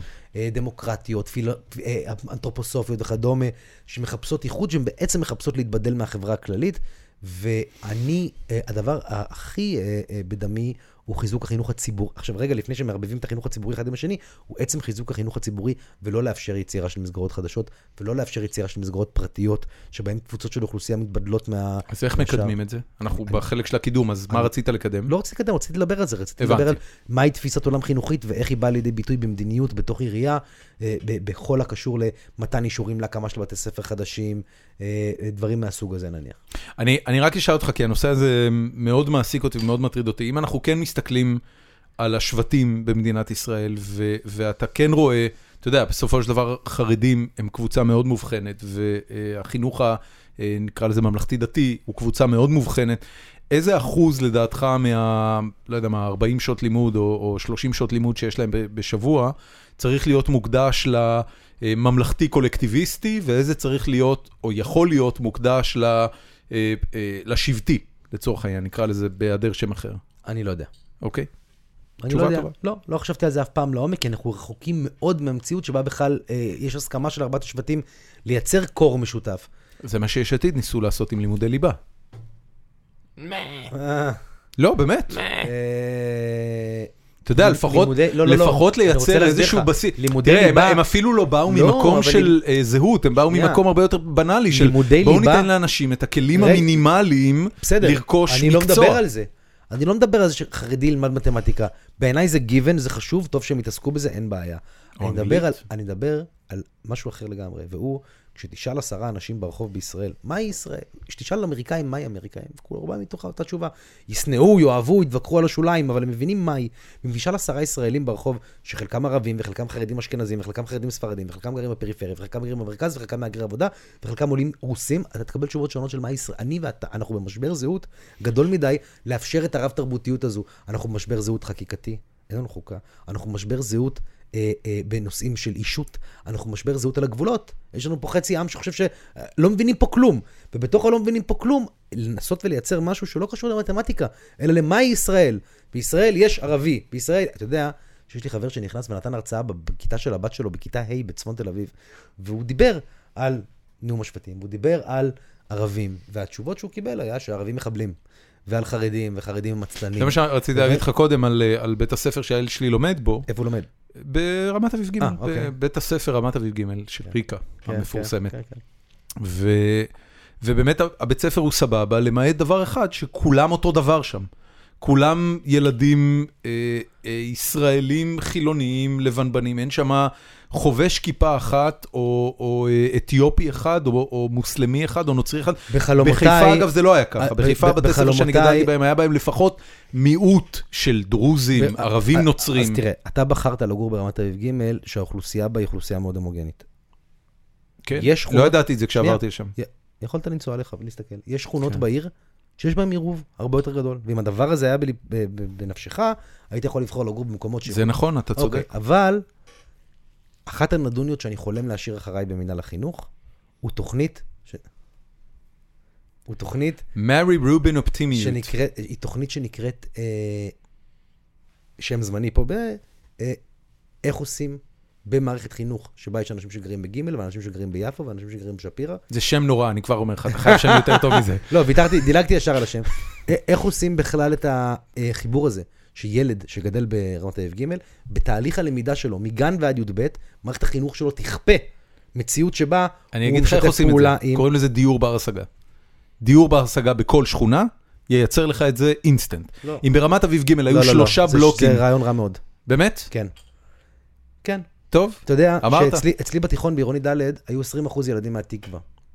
לא אמרתי מהתקווה. מהשכונה. כן, אבל אתה רוצה... מהשכונה. אני מבין, אבל אתה רוצה שהם יגיעו במקומות חלשים יותר, כן. ועכשיו הם יכולים לגור בגימל. כן. אבל בהגדרה הם יהיו קבוצה קטנה, כדי שהילד שלך יוכל לראות אנשים חלשים יותר. שיהיו קבוצה אבל גדולה לא, מבחינתי, אבל, אבל זה לא יקרה, יודע, זה לא יקרה. נכון, זה ולכ- סיפור אחר. ולכן, כדי לכבד את העניין, אני רוצה שהוא יפגוש, הילד שלך, אנשים, קבוצות אחרות, בבית שלהם. במקומות שבהם הם חיים, ובהם הם לא מיעוט אה, נרדף. אנחנו, את העניין של, אגב, את העניין של תלמידי דרום מוסעים צפונה ומהווים 15-20% מכל תיכון בצפון, הפסקתי. כן, זה לא כיף גדול. הפסקתי. אתה יודע משהו? כן, זה משפט אחרון. כפר- קצת- קצת תרנגול כפרות כל הסיפור הזה היה. מאוד. ואז באו אליי אמהות ואמרו, אתה מקריב את הילדה שלי מכפר שלם, היא לומדת בתיכון חדש, איך- איך היא, אתה יודע? ואמרתי, אז מה כן הפתרון? הפתרון הוא שבאזורים האלו, בדרום העיר גם, יהיו בתי ספר חזקים מספיק כדי להתחרות בבתי ספר בצפון. אבל הם לא יכולים לעשות את זה עם כל אתה מי אומר שטוב. שההורים רגע, של רמת אביב ירצו לשלוח את הילדים שלהם לא, לדרום העיר לבתי ספר לא, טובים בכלל יותר? לא. אני אומר שבדרום העיר לא ירגישו, לא יצטרכו לנסוע ולהיות מיעוט קטן בצפון העיר. כן, אבל אחד איך- זה- ליד איך זה. עוזר לזה לא שאנשים יהיו. מגוון כי אני בתוך אולי אעבור לדרום. זה לא אם זה- הבית ספר יהיה מספיק טוב, זה- אולי אני אעבור לדרום. אבל זה לא, אבל זה לא הדבר היחיד שעוזר לזה. זה בפני עצמו אה, תכלית עירונית לדאוג שבדרום העיר יהיה חינוך אוקיי, כמו בצפון העיר. וכשקיבלתי את ההחלטה הזו, בתיכון עירונית הייתה- אה, הזכאות לבגרות הייתה 73 אחוז, זה היה לפני 6 שנים, והשנה הייתה 94 אחוז. כל הכבוד. רק, רק, לא, וכבר מסתכלים על בית הספר בצורה אחרת. תהיה תוכנית עד סוף הקדנציה שלי שתוטמע, שתסתכל בכל שנה על איך הנושא הזה של דמוקרטיה, שוויון זכויות, הכרת האחר וכדומה, תהיה חלק מליבת תוכנית הלימודים בכל שנה פה, כדי שאנשים לא יגדלו ויגידו, אני גדלתי כל החיים בגימל, אין לי חבר אחד מיפו. נניח. זה, זה יעד מבחינתי. פנטסטי, אני אוהב את זה מאוד. יופי. טוב, אה, יש יש משהו משהו? להמליץ? אני רוצה להמליץ, אה, מי שאהב את השיחה הזאת, ספר שקראתי לא מזמן, רשמתי לעצמי להזכיר פה, את ניצחון העיר של אדוארד גלייזר. אחלה ספר למי שרוצה לחשוב על אה, ערים. שים לינק. אני אשים לינק. יש audiobook? מאמין שכן. אני התמכרתי ל audiobooks. גם אני. זה ממש נדבר על נחמד. זה פרק הבא. כן, יאללה. לא audiobooks, יופי של מדיום. כן. אמ, אין לי משהו מיוחד להמליץ. סיימתי לראות את הסרט על סטיב ג'ובס. הוא קצת מה לקראת הסוף. אמרתי לך. כן. אתה טועה לגבי כל מה שאתה חושב על רון סורקין, הוא משעמם. לא. אם אתם סלחתם. מה קרה פה? חייבתי לו חזה עם ה-20 זה. דקות הראשונות הן פצצה, והיתר קצת פחות. יאללה. ורגע, אבל, אה, אבל משהו שאני אה, כן רוצה להמליץ עליו, זה משחק, שנקרא Party Hard. אני לא הולך לספר מה זה, כי זה לא כל כך מעניין כאילו את הקהל הרחב, זה בטח, אתה, אתה גיימר תגיד, אתה משחק משהו? לא. פלייסטיישן? כלום, אמר לך לא. כן, NBA 2K16. אהלן יא בבא, כן. משחק טוב. מאוד. יש לך משחקים על המובייל? אה, שום דבר. סטף קרי טיפה פחות טוב במשחק מאשר שום במציאות. דבר? קנדי קראש? לא. יאללה. גם לי אין. לא, אולי יש לי ואני לא משחק. שנייה, נסתכל. יש לי כזה, יש לי Pocket Basket, Ice Slash ו Hungry Shark. זה לא רע? ו Geo Quiz. Geo Quiz זה נחמד. נכון, מאוד. כן, כן, היה כן. לי תקופה, הייתה לי תקופה. בקיצור, Party Hard, אה, משחק באנימציית פיקסלים אה, מאוד מגניבה. אה, המטאפורה שלו זה שאתה צריך לבצע רציחות במסיבה. כמו בלי- Purge. בלי- בלי שישימו לב אליך. לא, לא, זה הרבה יותר חמוד מזה. זה- אתה יודע, זה באמת משחק ש... אחד הדברים הנחמדים במשחקים זה שהם נותנים לך לעשות, אה, אה, לממש מאוויים מאוד אפלים בצורה מאוד אה, מצחיקה. יניר זה- המשחק. כן, בדיוק, זה עושה את זה מאוד קיצוני. אה, חברים, אנחנו היינו גיקונומי. אסף, זמיר, תודה רבה לך. בכיף גדול. באמת, היה ושיהיה לך. המון בהצלחה גם בקריירה וגם בעירייה. ההצלחה שלך. היא כנראה גם ההצלחה שלנו. אה, אנחנו נהיה שבוע הבא, יאללה ביי. ביי חברים. ביי.